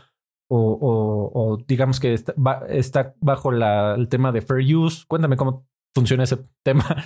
El tema de los covers funciona por algo que se llama la, ay, se me olvida el nombre en español, es Compulsory Mechanical License. O sea que si algo está lanzado oficialmente en Estados Unidos, tú puedes pedir una licencia este, obligatoria y haz de cuenta que automáticamente te la dan. Porque si, si, si todo tuviera que ser pidiendo permisos directamente, pues te imaginas, deja tu videojuegos, la cantidad de covers de Britney Spears y la cantidad de covers de N mil personas, pues no, no, es, no es factible pensar en tener a una persona que esté autorizando miles de permisos.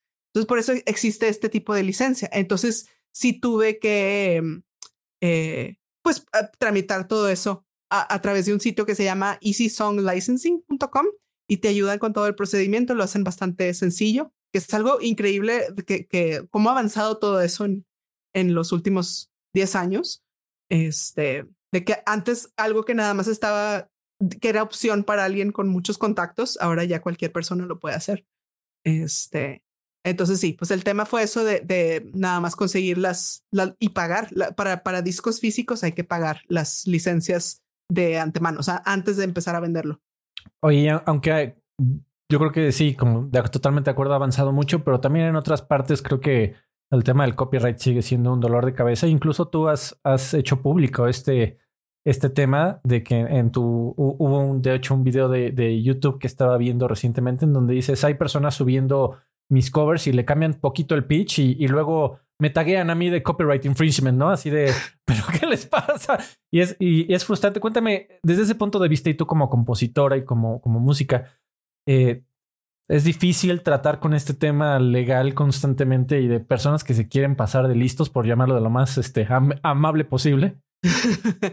sí, es complicado, es muy eh, desmotivante, es muy em, frustrante porque como te digo, yo no le quiero hacer mal a nadie y me choca que alguien me ponga en una situación en donde o yo tenga que tomar medidas legales o que tenga que perder el tiempo este, viendo cómo hacerle para quitar algo que, o sea, por ejemplo, e, ese caso en particular que alguien subió la canción del cover de Dragonborn en una velocidad más alta y lo, lo distribuyó usando, era creo que DistroKid, creo que DistroKid la plataforma, que te digo, sí, avanzado mucho, pero pues la moral no ha avanzado tanto.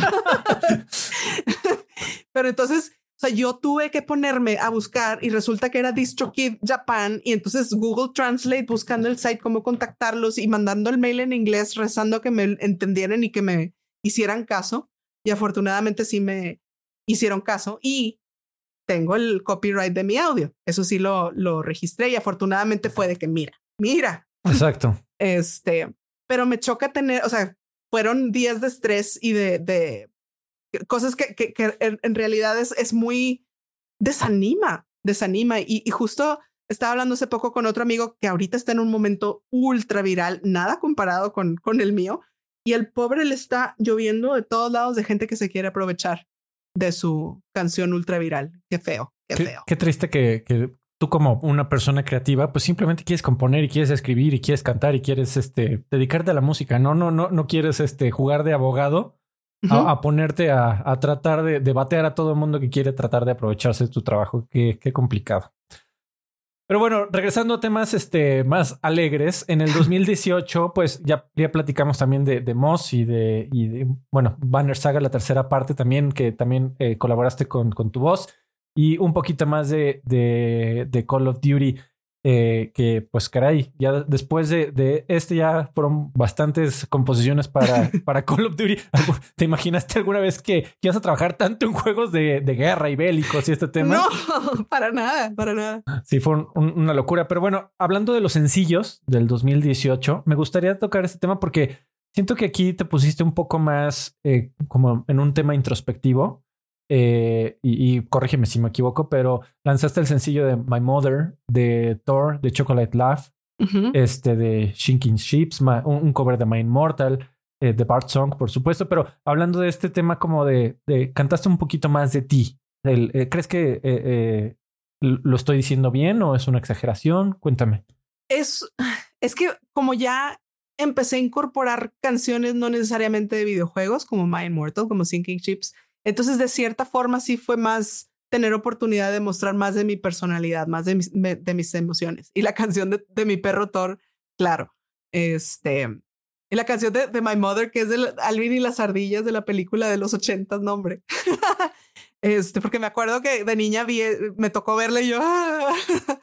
entonces por eso la quería grabar. Pero sí, definitivamente ya me empecé a, tomar más libertades en cuanto al, tipo de, canciones que, que, grababa porque pues no, no, sentía yo que no, en ese momento no había algo en, en, en juegos que, que, me llamara tanto la atención como para, para hacer covers de, de esas cosas en particular. Pero entonces sí. Oye, rápido, hablando de ese tema, sí, sí sientes una, eh, dirías que es, es, válido decir que sientes una presión de, de, de mucha gente que tal vez, y, y terriblemente equivocada, pero te conocen como Malu, la chica que hace covers de videojuegos y sientes esa presión por como darles a ellos más de lo que te conocen, a diferencia de decir, oye, Malu tiene un montón de, de, aristas y, y, de caras en donde un día puede estar, sí, tocando de videojuegos, pero otro día puede hacer una composición increíble que va a ser música totalmente original. Eh, ¿cómo, ¿Cómo lidias con esa presión de personas que solo te han conocido por eso? Fíjate que ahorita ya no siento tanto esa presión. Definitivamente en su momento, sí. Sí, era de a ver qué, podemos hacer para seguir en, en, línea y seguir el caminito. Este, pero ahorita ya estoy mucho más en paz con eso, más que nada por el apoyo de Patreon porque siento yo que la gente que me apoya en Patreon puedo hablar de lo que sea, cantar de lo que sea y el apoyo es constante. Este, entonces eso la verdad me ha dado mucho, mucha seguridad de, de mí misma para, para ver qué más puedo hacer. Porque sé que puedo hacer covers, cualquiera puede hacer covers. Este, le comentaba a una amiga de que con, componer una canción es escalar una montaña, hacer un cover es esquiar debajo de la montaña.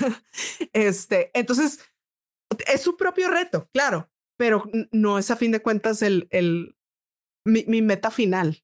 Este, entonces ya gracias al apoyo de, de Patreon, que es hacia mi persona y no, no, no hacia el, el, género por el que me conocieron cantando, siento yo que, siento yo que este año va a estar interesante, que voy a hacer más cosas personales. Fantástico, no, no, no puedo esperar. Pues vamos a, pasar al cuarto juego que elegiste, también eh, otro, otro juego de donde el compositor fue Jason Graves, que lo, platicamos, eh, pero es un juego aquí que, incluso este año eh, acaban de anunciar que posiblemente se convierta en una película, por ahí estuve viendo, oh. que es el, el, juego de en donde haces tu propia historia y, sigues una, un slasher film, por llamarlo de alguna manera ¿Cómo se llama? Until Dawn.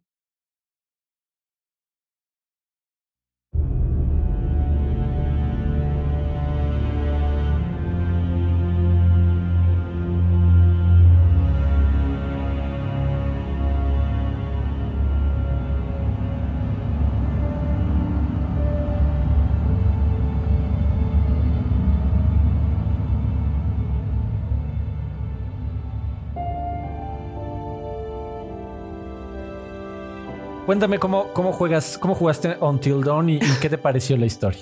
Me encantó la historia.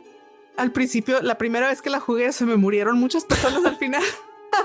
en la segunda, la segunda vez nada más se me murió una. Eso. Pero me encantó. Sabes que es un, un, fue un tipo de juego que me sorprendió lo mucho que me enganchó y lo mucho que, que es el juego perfecto para mí, porque como no soy muy hábil con precisión y con cosas así de mucho movimiento, etcétera, es un tipo de estrés más digerible para mí, porque si hay momentos en donde tienes que escoger rápido y todo eso, pero es diferente estar en un campo de batalla y que estén disparando.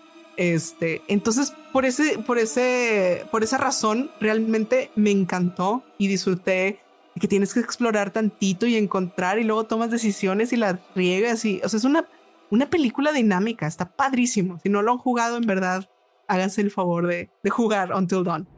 Oye, ¿cómo, ¿cómo es distinto cuando, por ejemplo, eh, hay, alguna muerte que, que no te esperas? Eh, y digo, yo espero que ya no sea spoiler para nadie, pero por ejemplo, en Game of Thrones, en la boda roja, cuando de repente pensabas que eran protagonistas y que iban a estar del principio de la, de la serie hasta el final, y de repente los matan. Pero ¿cómo es distinto en un videojuego y cómo se te queda marcado? Porque caray, te sientes de alguna manera culpable, porque sientes que tú pudiste haber hecho algo para salvarlos. Me, acuerdo mucho de, ejemplos eh, en Mass Effect y por supuesto en, Until Dawn que tus decisiones dictan quién vive y quién no, ¿no? Y es un tema mucho más, más personal. ¿Cómo, ¿Cómo tomas estas decisiones? ¿Cómo tomaste estas decisiones jugando Until Dawn, Malo?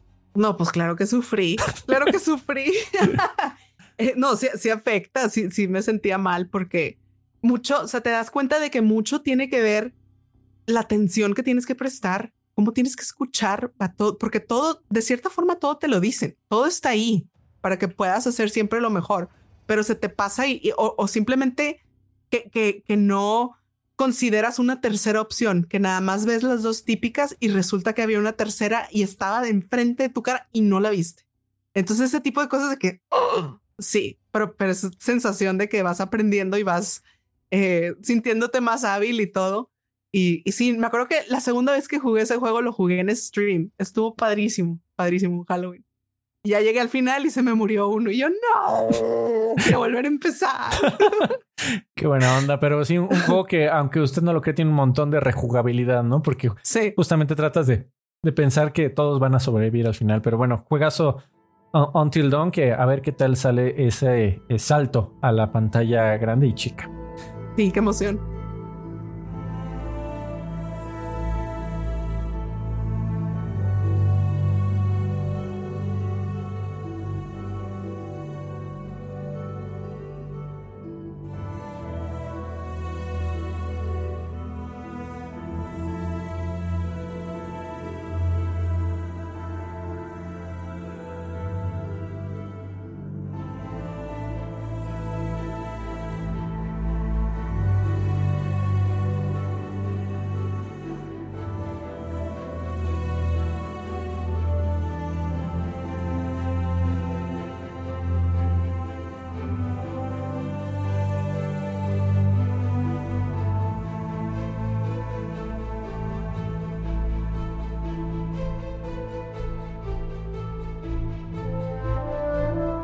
Fantástico, pues vamos a, regresar a tu historia en el 2020, en donde trabajas también un poquito con, para Call of Duty y también sacas los sencillos eh, de, bueno, el, digamos que tal vez un remaster de Reignite, eh, May It Be, The Fields of Our Scaling y un, montón de, sencillos malo en este año de, de Don't Will Come, Daughter of the Sea, eh, Scarborough Fair y Oh Holy Night, The Sound of Silence y Hallelujah.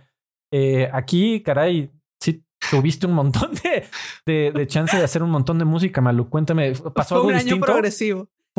¿Pasó algo distinto? Digo, es que, ¿sabes La pandemia. no, bueno, todavía no empezaba la pandemia. Estaba embarazada y sabía que iba a tener un tiempo de no trabajo. Entonces dije, hay que hacer un chorro de cosas para que la gente no se olvide de mí cuando me vaya temporalmente. Este, sí, eso era una gran motivación. Aparte de que, que no es por nada, pero el, embarazo en sí me, me, fue muy bien y me sentía yo como soy una, una mujer empoderada y puedo hacer todo. Entonces, o sea, fue, fue algo muy positivo para mí. Y justo como empezaba, estaba tratando de acordarme, ¿eso en qué año fue? Fue en el 2000, en el 20, a principios del 20. Y eso fue, en el 20 ya había empezado la, la pandemia, ¿verdad? Sí, creo como que en marzo, abril. Era donde no podíamos salir. Ah, no podíamos salir a ninguna parte. También eso También ayudó. No había más que hacer. Ayudó para la productividad de muchas personas, por supuesto que sí. Sí, de que había que tener mucha precaución al salir y más embarazada entonces. Y lo que mencionas del sencillo del Reignite es una historia muy interesante porque se logró por fin. Yo no había podido lanzar esa canción porque necesitaba, ahí sí necesitaba tener el, permiso específico de, de, Electronic Arts y de, de BioWare.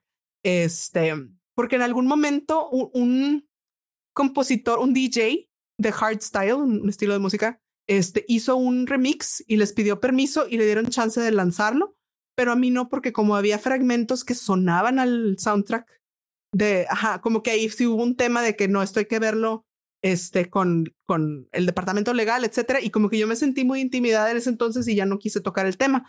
Pero pasaron los años, sigue siendo una de mis canciones más, con más eh, feedback que, a la gente le gusta y se me ocurrió preguntarle a un amigo que trabaja en temas de, licencias y todo eso si me podía apoyar, porque empecé a hacer el trámite yo sola. Le, le, escribí a alguien que yo conocí en Bioware de que, oye, ¿me puedes apoyar, darme el contacto, etcétera? Me comunicaron con la editora musical y me dicen, ok, ¿quieres una licencia? Oye, bueno, ¿y, quieres un prorata? No sé qué. Y me decían términos y yo no sé qué es eso. Entonces le, le hablé a mi amigo Sebastián Wolf este, y él me ayudó a, determinar todo y negociar todo eso con ellos. Entonces ya se registró como una canción de verdad, o sea, no es un fan song, sino es una canción registrada Reignite con Clint Mansell, con este Jack Wall, con, los compositores de Mass Effect y yo. que me invité, me invité a la canción. Este, entonces sí, ya, ya está registrada y ya por eso la pude lanzar después de muchos años. Oye, Malu, y he notado mucha eh, en, todo lo que hemos platicado y también haciendo la investigación para este programa, eh, siento que eres eh, una música muy orgullosa de ser un artista independiente. Sin embargo, pues hemos mencionado un montón de problemas con los que hay que lidiar. no, hay, no ha habido ocasiones en donde dices, me encantaría pertenecer tal vez a una disquera y que ellos se encarguen de todo ese aspecto legal y de permisos, o de plano dices, no, sí vale la pena y voy a seguir independiente no ha habido un problema lo suficientemente fuerte para que valga la pena todo lo que sacrificaría. Porque tienes que tomar en cuenta de que ahorita tengo la, gran suerte de poder trabajar en mi casa, hacer mis cosas, mandarlas, etcétera, y estoy bien y todo perfecto. Y no, ni, ni soy muy famosa ni soy no famosa. Entonces estoy en un nivel muy padre que me permite ser mamá la mayoría, mayor parte del tiempo y esposa y, y tener una vida muy normal y muy, muy tranquila. Que eso es a fin de cuentas lo que yo quiero. O sea, yo no quiero tener una vida de puros agarrones ahí. Curiosamente, yo creo que el problema más fuerte que he tenido, de hecho, fue cuando duele despertar, que porque me, me, me habla mi mamá un día de que, Judith, ¿le diste permiso a quién sabe qué novela de usar tu canción de Duele despertar? Y yo, no. Y resulta que alguien la escuchó en línea, le gustó, la grabó con su banda y la puso en una novela. Ok. y ahí dice que, ¿cómo empiezas? De que televisa.com, de que, oigan, ese, ese tipo de cosas donde digo yo, sí estaría padre tener a alguien que dijeras de que, eh, lánzate, arréglalo. Este, y que es más complicado no teniendo ese tipo de apoyos. Este, entonces. Pero habría que sacrificar mucho. Sí, y no estoy dispuesta. Prefiero, digo, hacer las paces con el hecho de que la gente no siempre hace lo correcto y eso no significa que yo tenga que cambiar. Totalmente de acuerdo. 2021, eh, un, poquito también de, de, tu, de tus trabajos en, en, también Call of Duty Cold War 1, donde trabajaste con la edición de, de voz de I Am Lost, de la canción I Am Lost. Y los sencillos eh, Good Riddance y Come Little Children. Pero en el 2022, eh, eh, saltando un poquito, también ahí lanzaste Answers de Final Fantasy XIV. Driving de Fear Not This Night y Living on the Rooftops. Y por fin también un álbum, otro álbum que también de, de, covers lo llamas tú en el 2022. Cuéntame cómo fue, eh, a ver, cómo tomaste esta decisión de lanzar una, un como, compilado de covers y caray, ¿dónde está ese volumen 2 que ya estamos esperando? El volumen 2 me falta conseguir, tengo que exportar mezclas sin mi masterización para mandárselas a un ingeniero de mastering para que me haga el trabajo lo mejor posible. Este, pero, pero ya, ya está en proceso y, y, y va a estar disponible muy, muy pronto. Y mi idea es, mi intención es primero lanzar los digitales, como ya está el volumen 1, ahora lanzar el, el, volumen 2. Me encantaría hacer una versión física de esos dos volúmenes. Este es complicado vender, o sea, trabajar con cosas físicas porque entonces de dónde las mandas, dónde las vendes, dónde las guardas, etcétera. Entonces es todo un tema, pero siento yo que, que es algo que me gustaría mucho poder lograr. Es así como lo hice con tanto el disco de, de Dragonborn y, y, discos originales, etcétera. Es complicado, pero se puede. Este, entonces, sí, esa es mi intención. Y aparte es, pues, una manera muy bonita de, de, es como que pasan los años y te sientas a hacer un álbum de fotos que luego puedes ver en una sentada y acordarte de, de los viejos tiempos. No, y, y, además ese, a mí me, me, encanta que en tu, en tu sitio personal, que es maluca con eh, ahí también te puedes encontrar todos tus, tus álbums y ahí incluso vendes una versión este, que viene autografiada por la autora, por ah, supuesto. Entonces, eh, y, este es otro de los sombreros, ¿no? Que te tienes que, poner como artista independiente de, pues también voy a poner mi tienda y voy a comenzar a mandar este, bienes que pues es complicado, ¿no? Eh, por ahí platicaba con Rodrigo Chaconosle que él envía sus libros y que te dice, es que a veces ponen direcciones que no existen y entonces te lo regresan y entonces la persona dice, oye, nunca me mandaste lo que me pedí, lo que te compré, etcétera, ¿no? Cuéntame un poquito de tu experiencia al respecto. Sí, yo, yo siempre había soñado, aparte de, ser escritora, con, tener una tiendita. Entonces puse una, una tiendita en algún momento de, de, vendía, no me, creo que vendía calcamonías y mandé hacer unos diarios con mi logo y todo. Y yo bien feliz de que voy a tener mi tiendita. Y entonces de que empecé a mandar las cosas aquí desde México y no, pues me regresaban y, y no llegaban, se tardaban dos, tres meses y dije, no, esto no va a funcionar de esta manera. Entonces sí, por, ese, por esa razón, este, te digo que es, es extremadamente complicado y, y tienes que tener toda una estrategia para poder tener una forma segura de mandar las cosas. Así es. Pero bueno, llegamos a la actualidad, al año pasado, donde estamos grabando esto, que fue el 2023 en donde eh, pues fue, un año eh, no, no sé si, si sea eh, bien llamarlo, pero fue un año complicado. Pues le, dimos la despedida al buen Thor, que, que fue una, como, como espectador de Marlu, pues fue, era un, una, mascota que siempre estuvo ahí contigo y se volvió como parte de la familia, ¿no? También de, de, nuestros, de los viewers. Eh, de 12 años, tu, tu labrador, este, que supuso, supongo que tuviste una gran, una relación muy especial con él.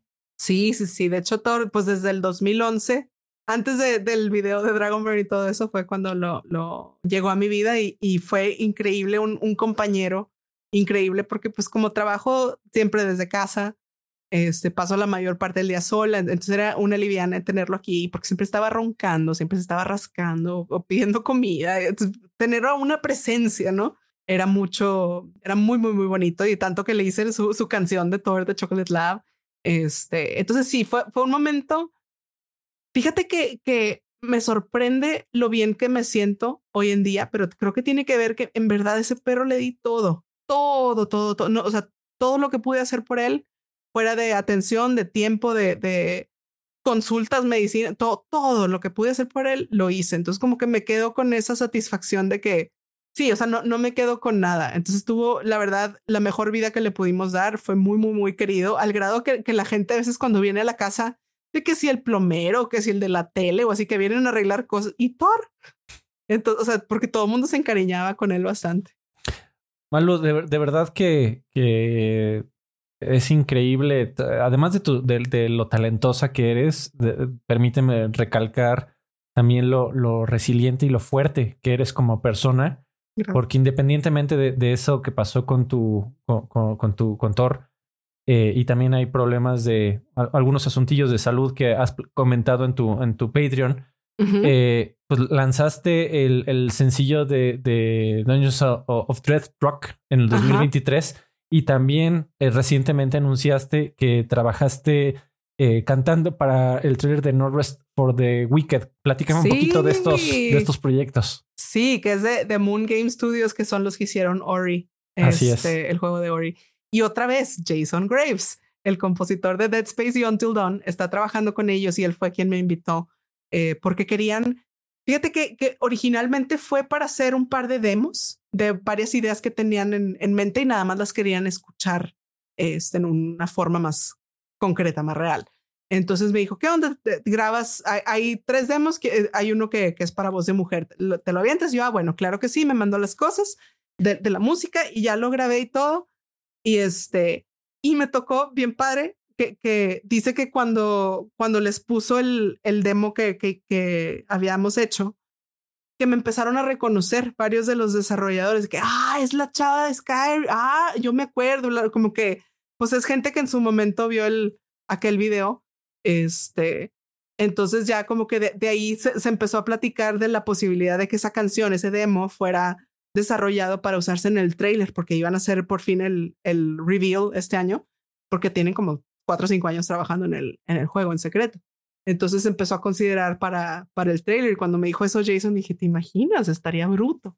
Entonces, pues sí, seguimos trabajando y, varias, hicimos muchas versiones, este, porque justo estaban editando el, el trailer en sí, o sea, todavía, no, como que fue trabajo en conjunto para armar todo eso y, y, este, pues sí, se estrenó el, el tráiler en los Game Awards de, del, a finales de 2023. Muchas, muchas felicidades por eso. Oye, pero... Gracias. Te, te quería platicar, un, preguntar una de, la, una de las últimas cosas que traía.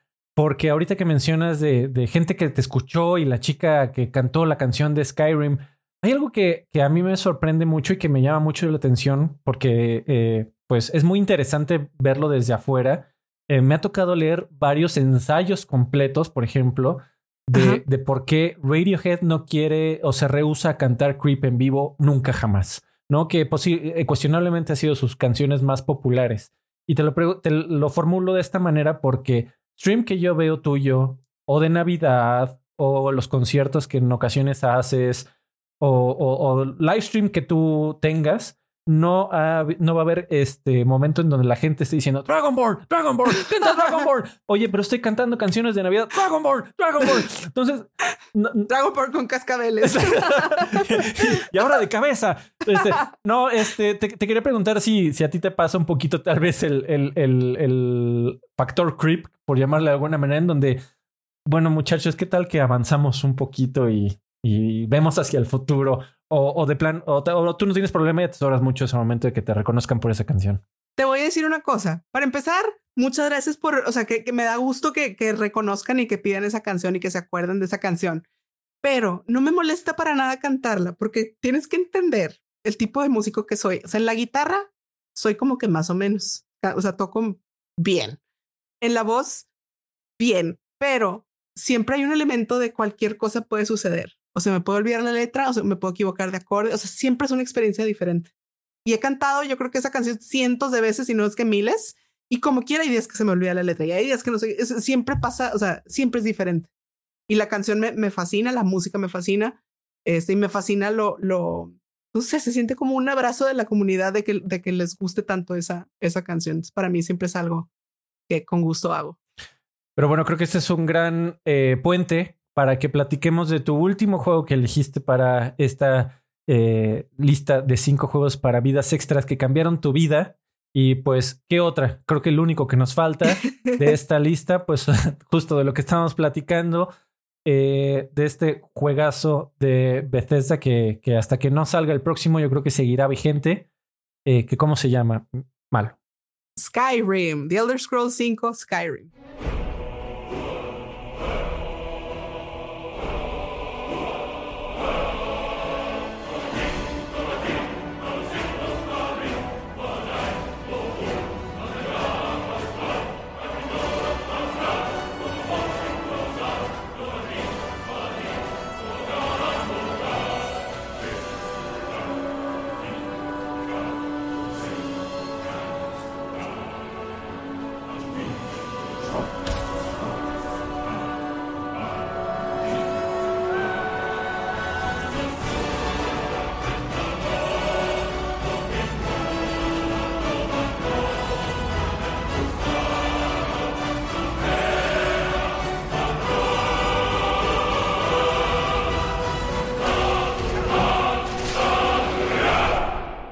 Cuéntame, ¿te acuerdas de la primera vez que jugaste Skyrim? Que, a, ver, el, el, video explotó antes de que saliera Skyrim, ¿no?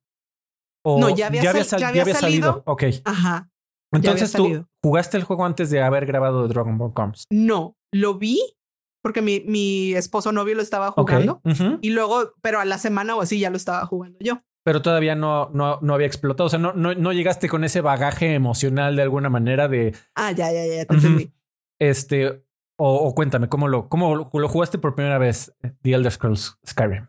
The Elder Scrolls, yo creo que ahí me di cuenta de muchas cosas, de que me puedo distraer muy fácil en los juegos tratando de lootear absolutamente todo.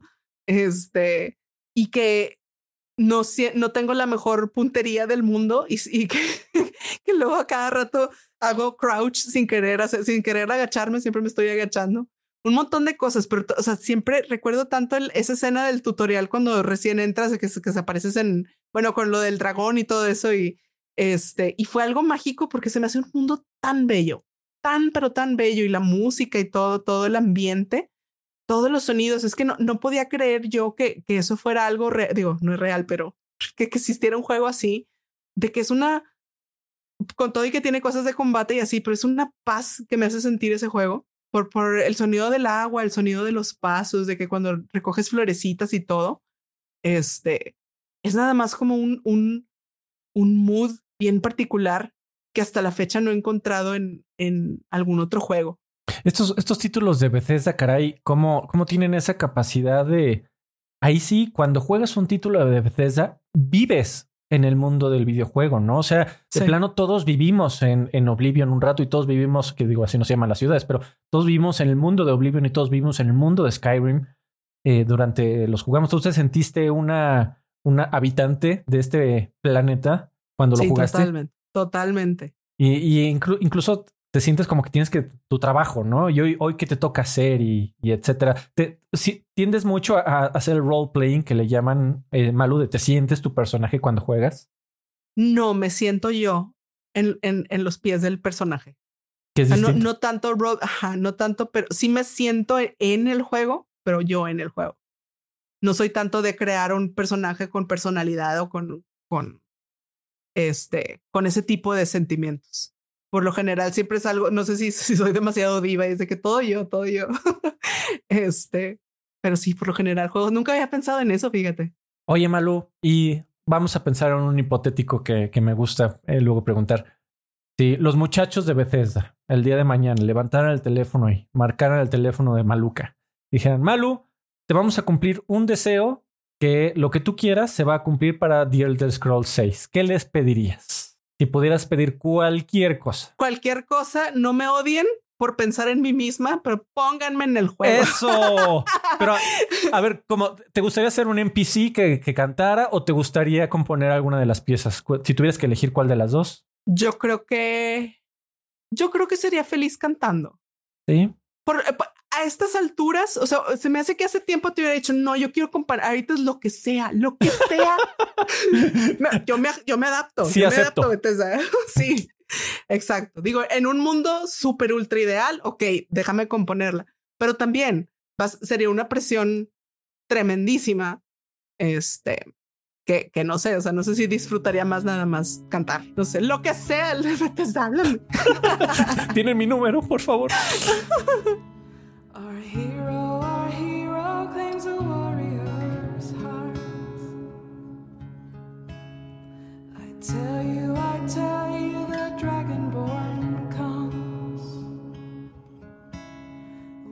Earth's wielding power.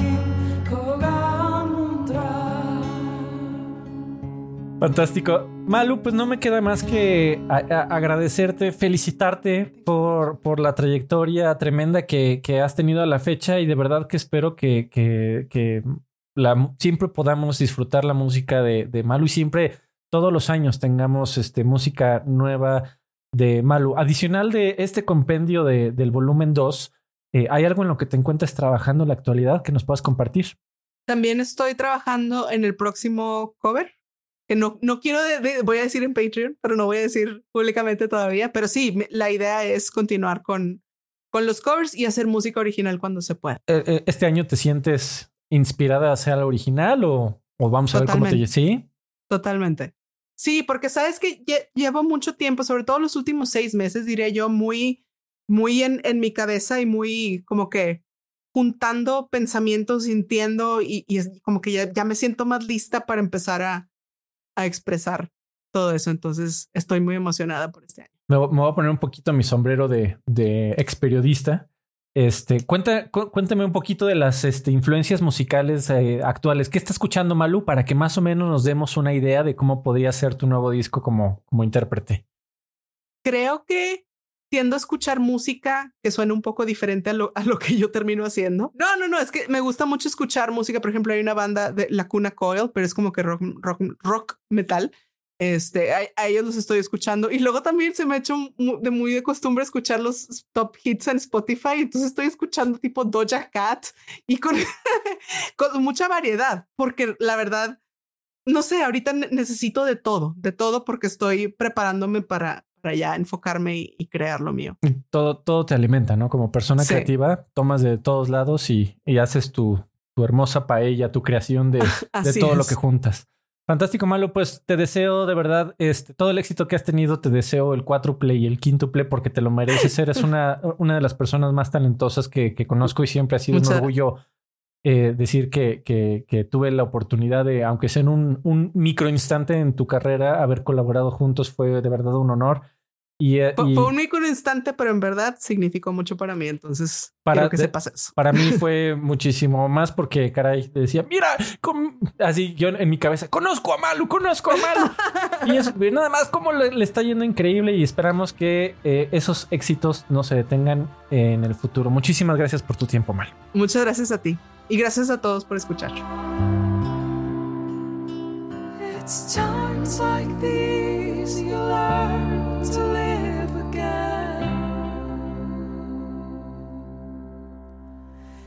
It's times like these you give and give again. It's times like these you learn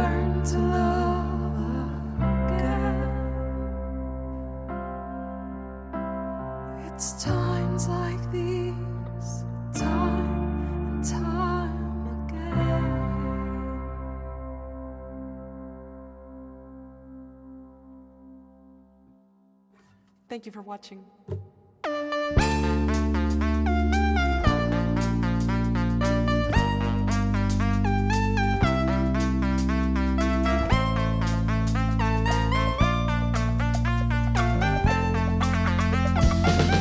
Tengo un favorzote que pedirte a ti que estás escuchando este programa de Vidas Extra. Primero que nada, muchas gracias. Y segundo, detén unos minutitos lo que estés haciendo, incluso este programa, o minimiza la ventana, ponle pausa y eh, abre un navegador, tu teléfono, en tu eh, de computadora, en donde sea que estés conectado, en tu televisión tal vez, y ve a patreon.com, patreon.com, diagonal maluca. Esto es como se escucha, nada más con K y con H al final, maluca. Y por favor considera apoyar a este enorme talento mexicano que me hizo el favor de acompañarme en este episodio de Vidas Extra. También eh, dale un vistazo a maluca.com. Otra vez, maluca con AK y con H al final.com. Ahí puedes encontrar todos sus discos que ha lanzado, incluso versiones autografiadas y otras cosillas que también tiene por ahí con la que la puedes apoyar. Enorme talento eh, mexicano que además se dedica a los videojuegos y eh, una, una persona excepcional que merece todo nuestro apoyo.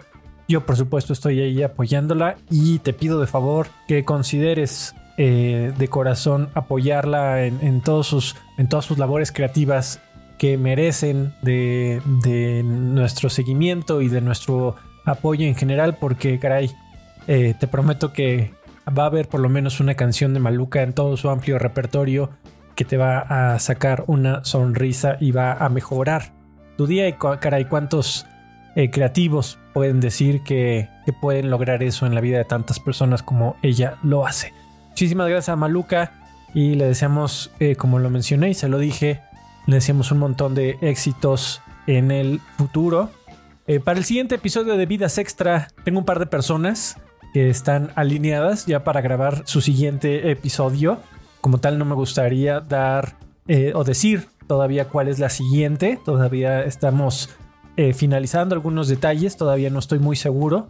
Eh, y no me gusta aquí anunciar al, siguiente invitado de Vidas Extra hasta que no lo tenga ya grabado. Entonces, ahorita por razones de la vida, y de, de empatar tiempos entre las agendas de dos adultos, eh, se ha eh, postergado un poco. Sin embargo, para cuando estés escuchando esto, seguro ya está grabado el siguiente. Simplemente aún no sé cuál va a ser el primero que va a salir. Pero bueno, esto es una forma larga de decirte que muchas gracias por apoyarme. Vidas Extra va a regresar, por supuesto, como siempre, en un par de semanas. Simplemente ahorita aún no sé cuál va a ser el siguiente eh, invitado, pero te prometo que ambos, ambos valen mucho la pena y van a ser, eh, espero, episodios muy, muy interesantes. Y nada más rapidísimo quería agradecer a todos los que me apoyan también a mí en Patreon. a, por ejemplo, a Edgar Muñoz, a Alan Hernández García, a Yoyos Aguilar, a Tata Nacho, a Guillermo Chonqui Jiménez, a Luis Daniel, a José Manuel Guzmán, Hernán Cortés, Pepos, Edgar Merlo, Antonio 14C, Oscar Kik, Juan Aranda, Jorge M., Jesús Valenzuela, Horacio, Arturo Reyes, Arturo Gallardo, Luis Delgado, Mario Castellanos Olea y César Hernández. Muchísimas gracias a todos ustedes eh, por eh, seguir apoyando este proyecto y te agradezco muchísimo. De, de verdad que si tú estás apoyando este proyecto del- de corazón, este proyecto es para ti. Gracias, nos vemos en un par de semanas en un nuevo Vidas Extra. Mando un agradecimiento muy grande y especial a las obras que inspiraron el formato de entrevista usado en Vidas Extra, como The Hot Ones, The First We Feast, My Favorite Console, de Simon Parkin, Top 5 de Arturo Nereu y muchos más, sin los cuales este programa nunca hubiera existido. La música de este programa pertenece a cada juego mencionado y pertenece también a sus respectivos dueños. La música de introducción y salida fue realizada por mis amigos de Bombi Band y es usada con su amable permiso. Escuchados hoy en YouTube, Facebook y Spotify como Von B Band. Eso es V O N V I B A N D. Vidas Extra sucede gracias a las valiosísimas aportaciones de quienes me apoyan en patreon.com diagonal Alfredo Olvera. Alfredo Olvera con una sola O y todo junto. Si te gustó lo que escuchaste, por favor considera convertirte en miembro para obtener recompensas, como escuchar nuevos programas de Vidas Extra dos semanas antes de su publicación general, además de la oportunidad de recibir de regalo algunos juegos de Steam y más. Gracias por escuchar hasta el final. Hasta la próxima, ya tienes más Vidas Extra.